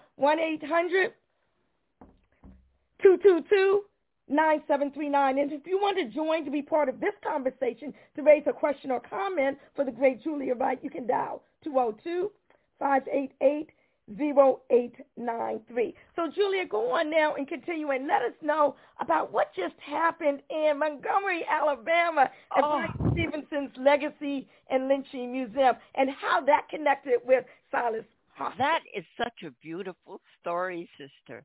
You know what? I had I I had it down because I realized that due to my age and due to the pandemic, I would not be able to travel and touch that earth. And that was important to me because there's a spiritual side to me, and I needed to touch the earth where my ancestor had been lynched. And I could not do that. So I reached out to some advisors who were spiritual. I reached out to uh, somebody who was uh, Indian, native Indian. I reached out to Spirit Child, whom you know. I reached out to a Buddhist, and I created my own personal whatever, and I watched via Zoom what happened in Elaine, and the magic happened. The magic was the people in Elaine made a most beautiful decision. It was beyond me. I should have relaxed and let them do it. Why worry? They did it. Do you know what they did? What did they do? Tell us. Chose the children to collect the soil. The Mm. children who were the descendants Mm. of the 1919 massacre. And These- what soil was this that they were collecting? Sorry? What soil was this they were collecting? It's the soil from where?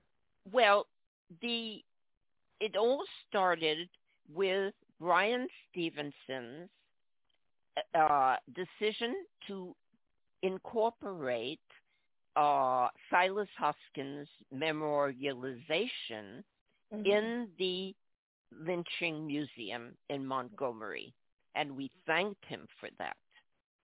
Okay, so he has a uh, procedure whereby uh, the soil is gathered throughout the country on lynching sites. Right. Soil is gathered in jars and is then taken to the lynching museum. Yes, and where I've those jars uh, uh, on, Yes. up on the shelves. Yes. You've so Silas Hoskins' jar, the soil from the area in which he was lynched or where he lived or he worked, is now part of that museum in Montgomery, Alabama. It soon will be. We Okay. will be told when the exhibit will be opened. Mm-hmm.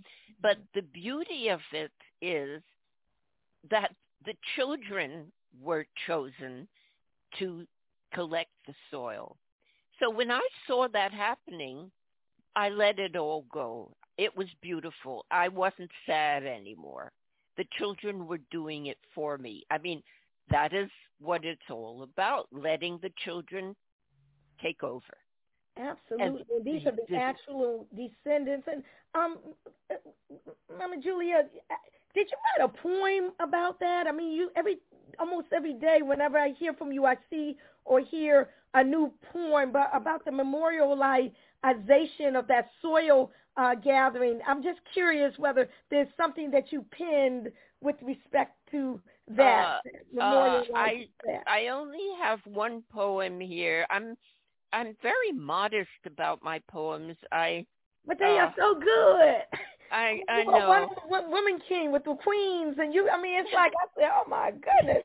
Yeah, poems, okay. essays. You okay, to let you know how worried I was that I would not be able to touch the soil or that Silas was not going to be memorialized.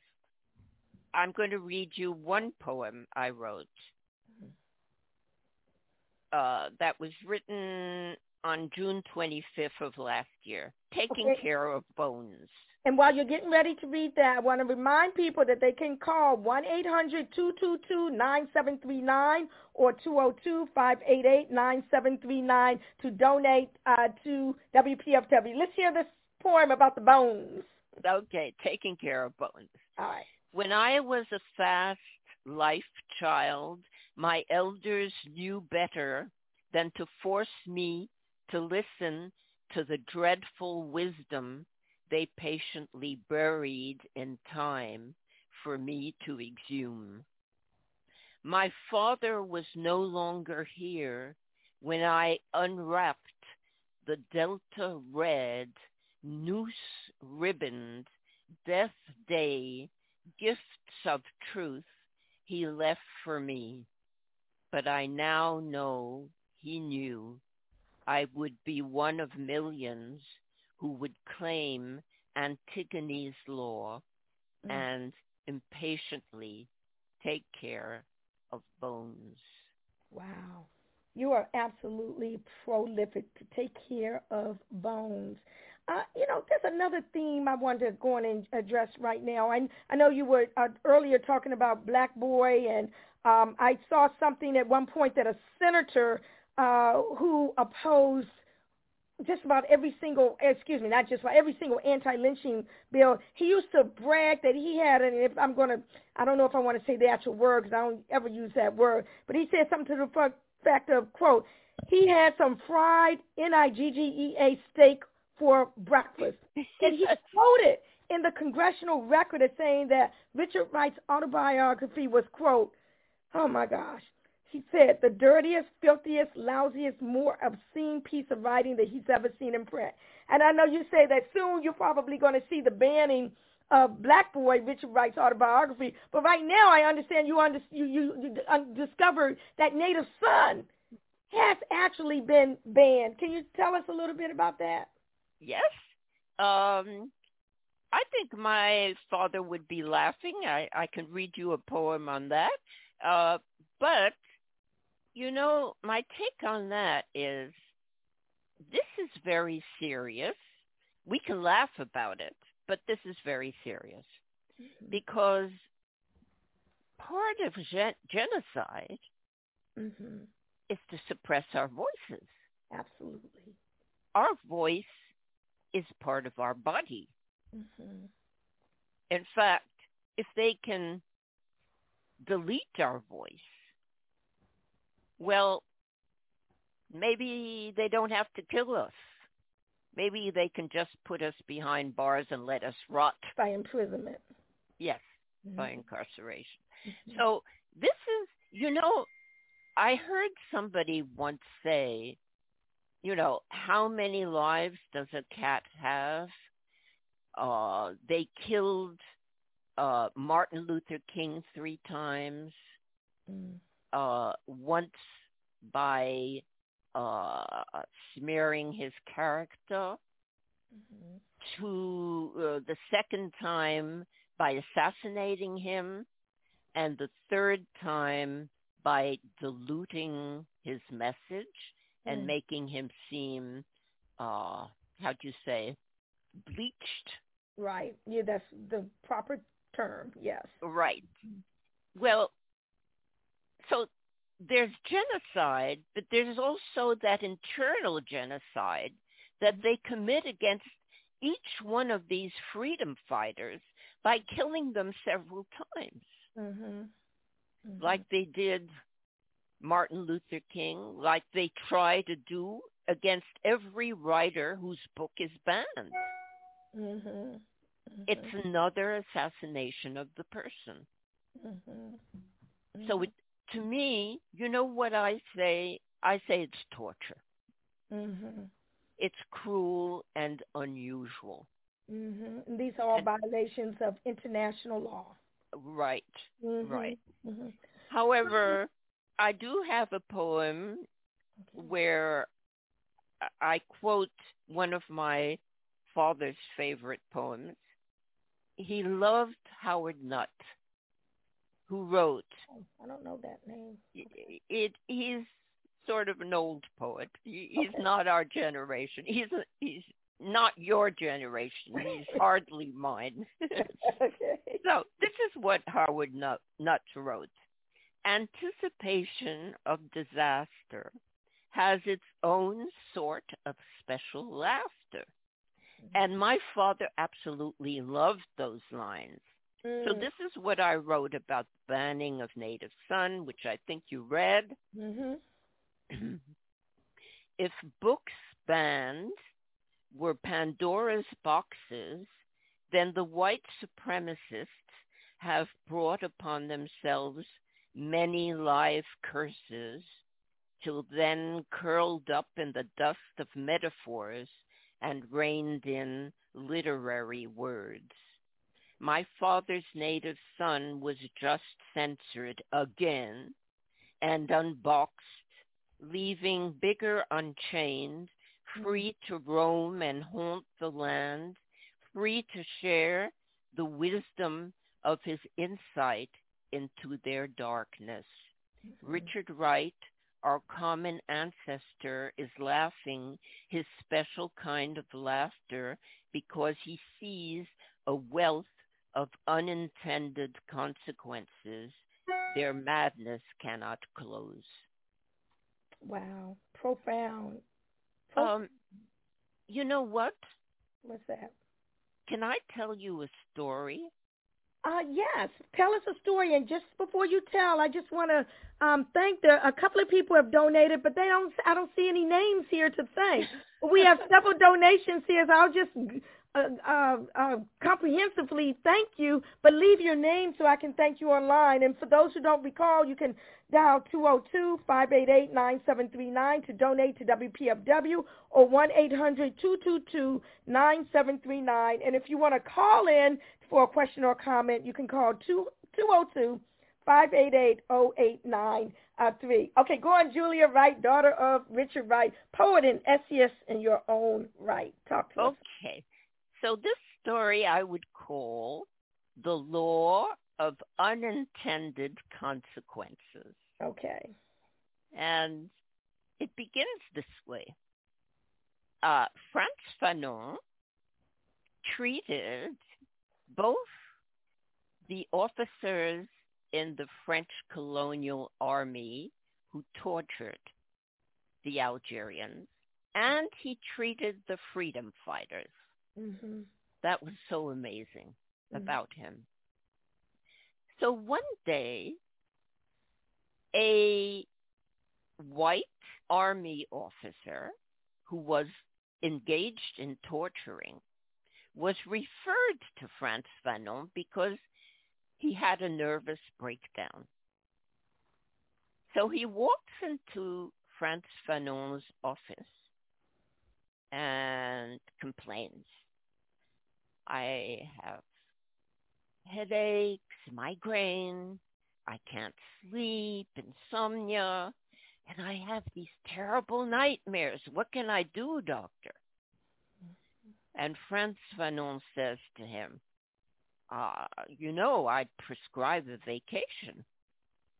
And the soldier says, but I can't take a vacation. I've just come back from my vacation. And Frantz Fanon says very gently to his patient, uh, no, I'm afraid I didn't mean that sort of vacation. I mean you should take a vacation from torture. I say. Mm, mm, mm, mm, mm. Was that in Wretched of the Earth? I don't know where it was. It might be Yeah, uh, antidotes. During my during my trip with Foreman that I heard it from Yeah. one of Fanon's friends. Anyway, that is so beautiful because it made me think, wow, these people who engage in torture and who are sick with it, that's the law of unintended consequences. Mhm. Mhm. It's not our problem. It's their problem. And they are saddled, engage in it, and they reap the neurosis and the PTSD of it, and it's their karma. Well, it's interesting because this is a great seg- segue to the next theme I want to discuss, which is the torture, okay, of Emmett uh, Till. And the movie, the, the documentary that's about to come out, I'm not quite sure though. I mean, I don't know. I know Frantz Fanon, um, psychiatrist, and came up with all these um, uh, great theories and that that were factual. But I'm wondering, did the people, the men who tortured 14-year-old Emmett Till, were they suffering? Did they ever suffer from PTSD? I mean, the woman Carolyn Bryant, the wife, the one who said that that was him, uh, okay, who was in the truck that night as well, identified him to for him to come out. I don't, I don't know. Was she suffering from post-traumatic? I mean, I don't know what you might think about that, but I know that there's this documentary coming up real soon that I Yes. can't wait to see.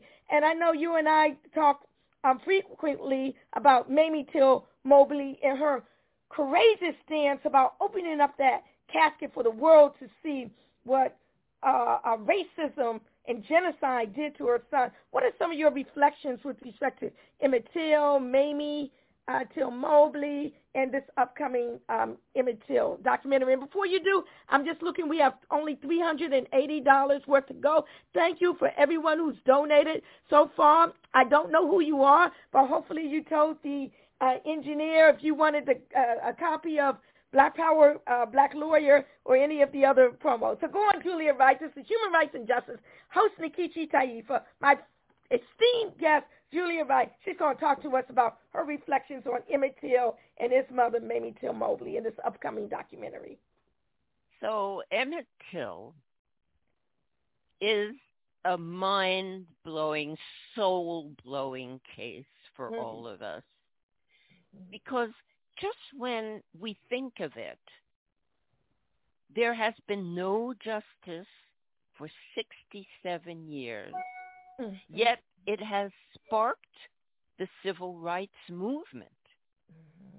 which was a movement inspired by the horror of what happened.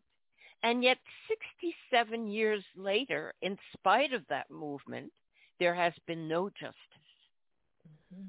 So the insult of that is torture in itself. Mm. It's it's it's like saying it's as if the white supremacists are saying to us, your whole civil rights movement was for nothing Mm. because we're still denying justice. Mm-hmm. Mm-hmm. The other thought I have is a law has been named after him. Mm-hmm. Finally, And- I mean, good grief. Yes, yes, Oh, yes, but the but justice is still denied yeah. to him. Mm-hmm. That also is more than a slap. It's tortuous. Mm-hmm. And my heart goes out to the family. Mm-hmm. The brunt they bear. I mean, to them, our family bearing Silas is nothing.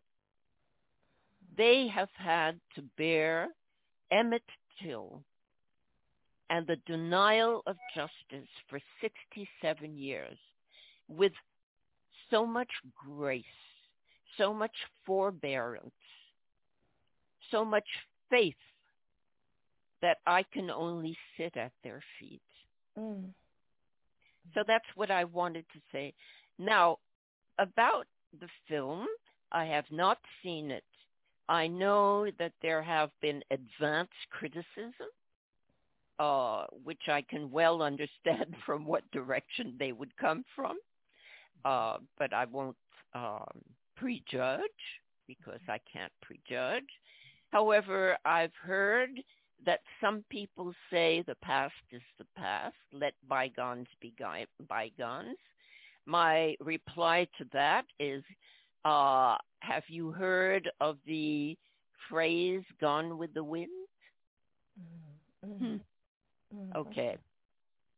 The other criticism or pre-criticism I've heard is uh, you uh, the film offers black trauma for for profit.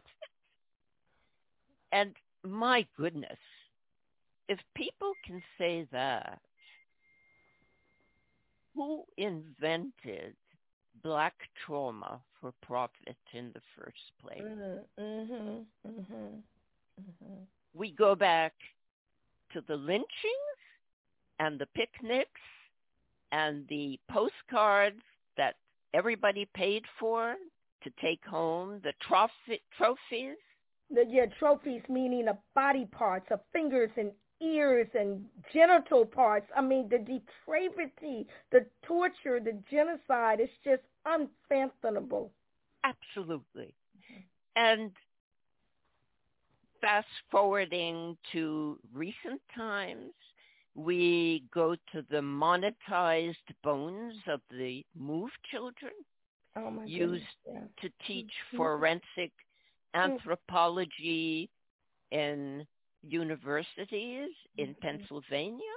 Mhm. Uh, we fast forward to the skulls of um, Pancho Villa and uh, Geronimo, Mhm. who are that are archived Mhm. in Yale by Skull and Bones.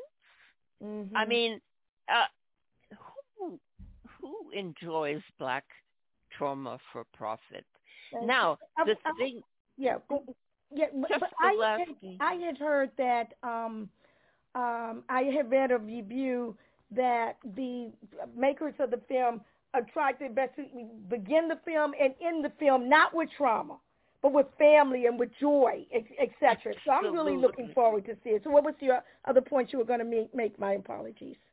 No, no, no. I go in that direction. In fact, you you're saying what I was trying to say, and that is what I heard is uh, the focus is on Mamie, her courage, the courage of black motherhood Yeah. that we sit at the feet of.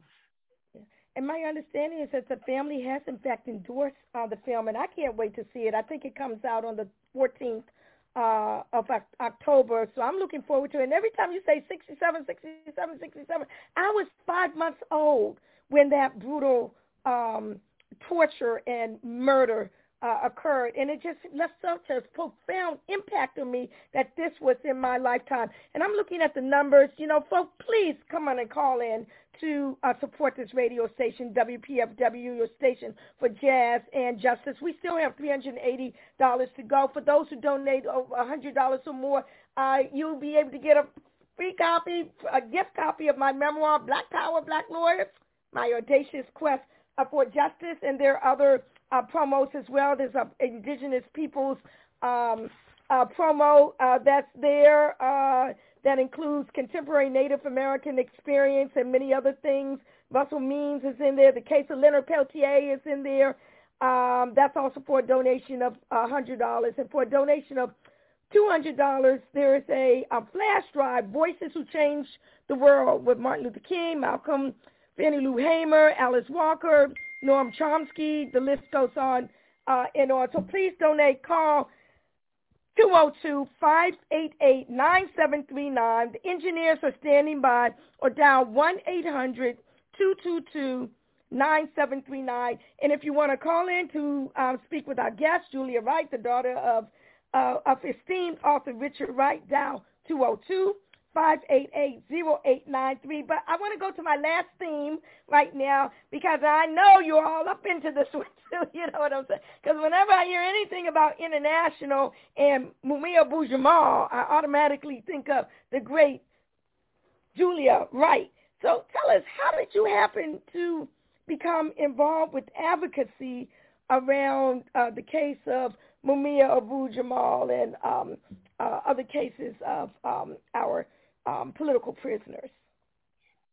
Well, the, I think Mumia had heard that I had been to Algiers with Kathleen and Eldridge, and Mumia was working in Philadelphia under the Ministry of Information of the Panthers. So he would have heard of my presence in Algiers. Um, also, maybe uh, he had read Soul on Ice by then, and uh, about Richard Wright. He had probably read Richard Wright's books. Anyway, he wrote to my mother and myself in Paris and um, asked if we could uh, help prove his innocence. Mm-hmm. And uh, we, my mother and I, instantly understood what what was happening. I mean, we did not need a drawing or or or, or, or we, we did not we we understood because Richard had been a victim of the premises of COINTELPRO. Mm-hmm. Even before COINTELPRO had a name, Richard had been a victim of McCarthyism in Paris. Yes. And for those who might not know, the COINTELPRO was the FBI's once secret, quite illegal campaign to attempt to disrupt and destroy movements in general and the black movement in uh, particular, and never meant to be um, disseminated to the public at large. It was later found out that this was basically a coordinated national program of war against black movements. So go on, Julia. You know what? I have a nugget for you tonight. All right. A, a pure nugget. Okay. I dug it up especially for you, sister. Okay. okay. Um, this is my father facing the premises of COINTELPRO. And I want you to know how my father dealt with it. I laughed even before reading it. Wright planted, you see, he would go to cafes and Yeah. he realized that uh, Joseph McCarthy had sent two of his envoys to Paris, David Schine and Roy Cohn, to check out whether in France, in the libraries, there was communist literature written by Americans and to check out expatriates, American expatriates, amongst which my father. Okay, they would uh, these these spies of McCarthy would hang out in the cafes where Black Americans would uh, gather. Mm-hmm. Wright planted the seed for a coal at his apartment by David Schine, seated with Chester Himes in a cafe frequented by Americans. Richard looked around and then said that everything spoken there was sent back to the McCarthy com- committee. Mm-mm-mm. Chester laughed, and Richard said he would prove it. He raised his voice slightly and described an easy method by which to transmit secret messages to the U.S. A writer would send certain page numbers of his manuscript, and on those pages, sprinkled in dialogue, would be the code information. A month later, when Richard had forgotten the entire episode, Schine paid him a visit at his apartment. Schine questioned him as to how he numbered his manuscript pages. Richard felt he would burst with laughter, but he kept a calm face and very soberly explained to Schine, quote, well, I just number them one, two, three, four, and so on through to the end of the story, unquote. He would, that's the way he acted. He would uh, call the waiter in the cafe and Yes. say to the waiter, go and serve them a cup of coffee and tell them it's from Richard Wright. Wow. So letting them know that he knew who they were and where they were. Okay, back to Mumia. So we understood, we understood what was happening because Richard had been through it. Yes, yes. And that's how I got involved, Uh-huh.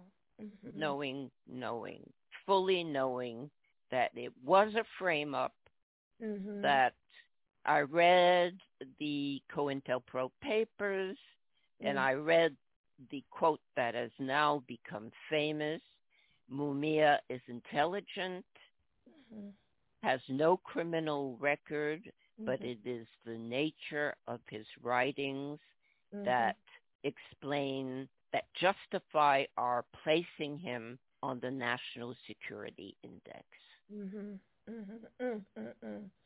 Yeah, and um when when he went to prison, I mean he was young. I think Maria Mia is like maybe a year older than I am.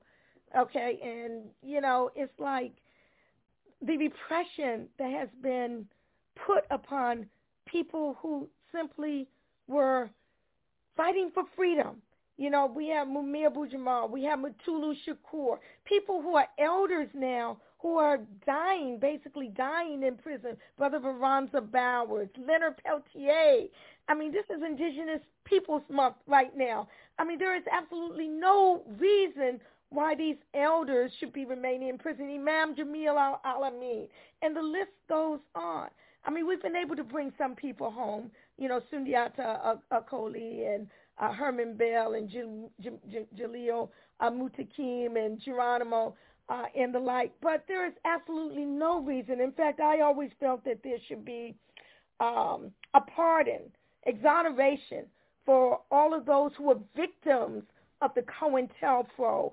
Uh, absolutely, prisoners of war. Yes, absolutely. Yeah. I I agree with you, sister, and uh, I deeply believe that the intention of the state, again, I, I repeat myself, but I believe it is tortuous. I'll tell you why. They, the, the legal injustice system protracts the appeals. It Mm-hmm. makes the appeals an endless process. Mm-hmm. Meanwhile, death by incarceration destroys their health day by day by day. Yeah. So that the we have a contradiction between the time it takes for the appeals to go through and the uncertain prognosis of our elders dying behind bars.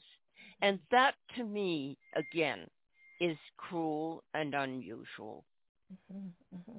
It is. And, you know, we're going to be coming to a close really soon. I'm just looking at the chart now. It hasn't budged since we still need 380 to go. I hope the engineers are there because I know people are calling in. I mean, I just know they are. So I hope that the engineers are there to be able to field these calls that are coming in to donate to WPFW, your station for jazz and justice. The phone number, if you're outside of the D.C. area, is 1-800-222-9739. Go on and call and make your donation so we can continue to have commercial-free radio. You can also dial 202 588-9739. You know, again, you can get the promo, Black Power, Black Lawyer, my audacious quest for uh, justice. I mean, we can continue to have programs like this, such as Julia uh, Wright. I mean, many folks might not even know that she's living in Paris. Okay, she's been in Paris. This is where she was born, but she comes here often. She's always in tune with what is going on here uh, in this country. And in a moment, I'm going to give you any last um, re- words or remarks that you might want to make. But I just want to remind people that you're listening to Human Rights and Justice, hosted by myself, Nkechi Taifa. And again, pick up that phone and dial 1-800-222-9739 or 202-588-9739. And real quick, Julia, I know that there's another type of appeal, uh, an underground railroad health care type appeal. I don't know if you, I'm, I'm going to bring you back in about a month to talk about um, that. But I don't know if you want to say one very quick word before we just um, totally close out this show today. Uh, please, as many of you as you can, be in front of the court in Philly on October 19th because Welcome back, and uh, that was an extensive uh, interview uh, with uh, the legendary Julia Wright, uh, the daughter of uh, none other than Richard Wright, the novelist, essayist. And that's going to conclude our program for today. If you'd like to have access to uh, the Pan-African Journal, special worldwide radio broadcast for Sunday, October the 30th, 2022, just go to the Pan-African Radio Network, and that's at blogtalkradio.com forward slash Pan-African Journal. If you'd like to read the Pan-African Newswire so you can stay in touch with some of the most progress- progressive, burning, and pressing issues of the day, just go to our website at panafricannews.blogspot.com. We're going to close out uh, with the music of none other than Wes Montgomery, live, Twisted Blues. This is Abayomi Azikiwe signing off, and have a beautiful week. Mm-hmm.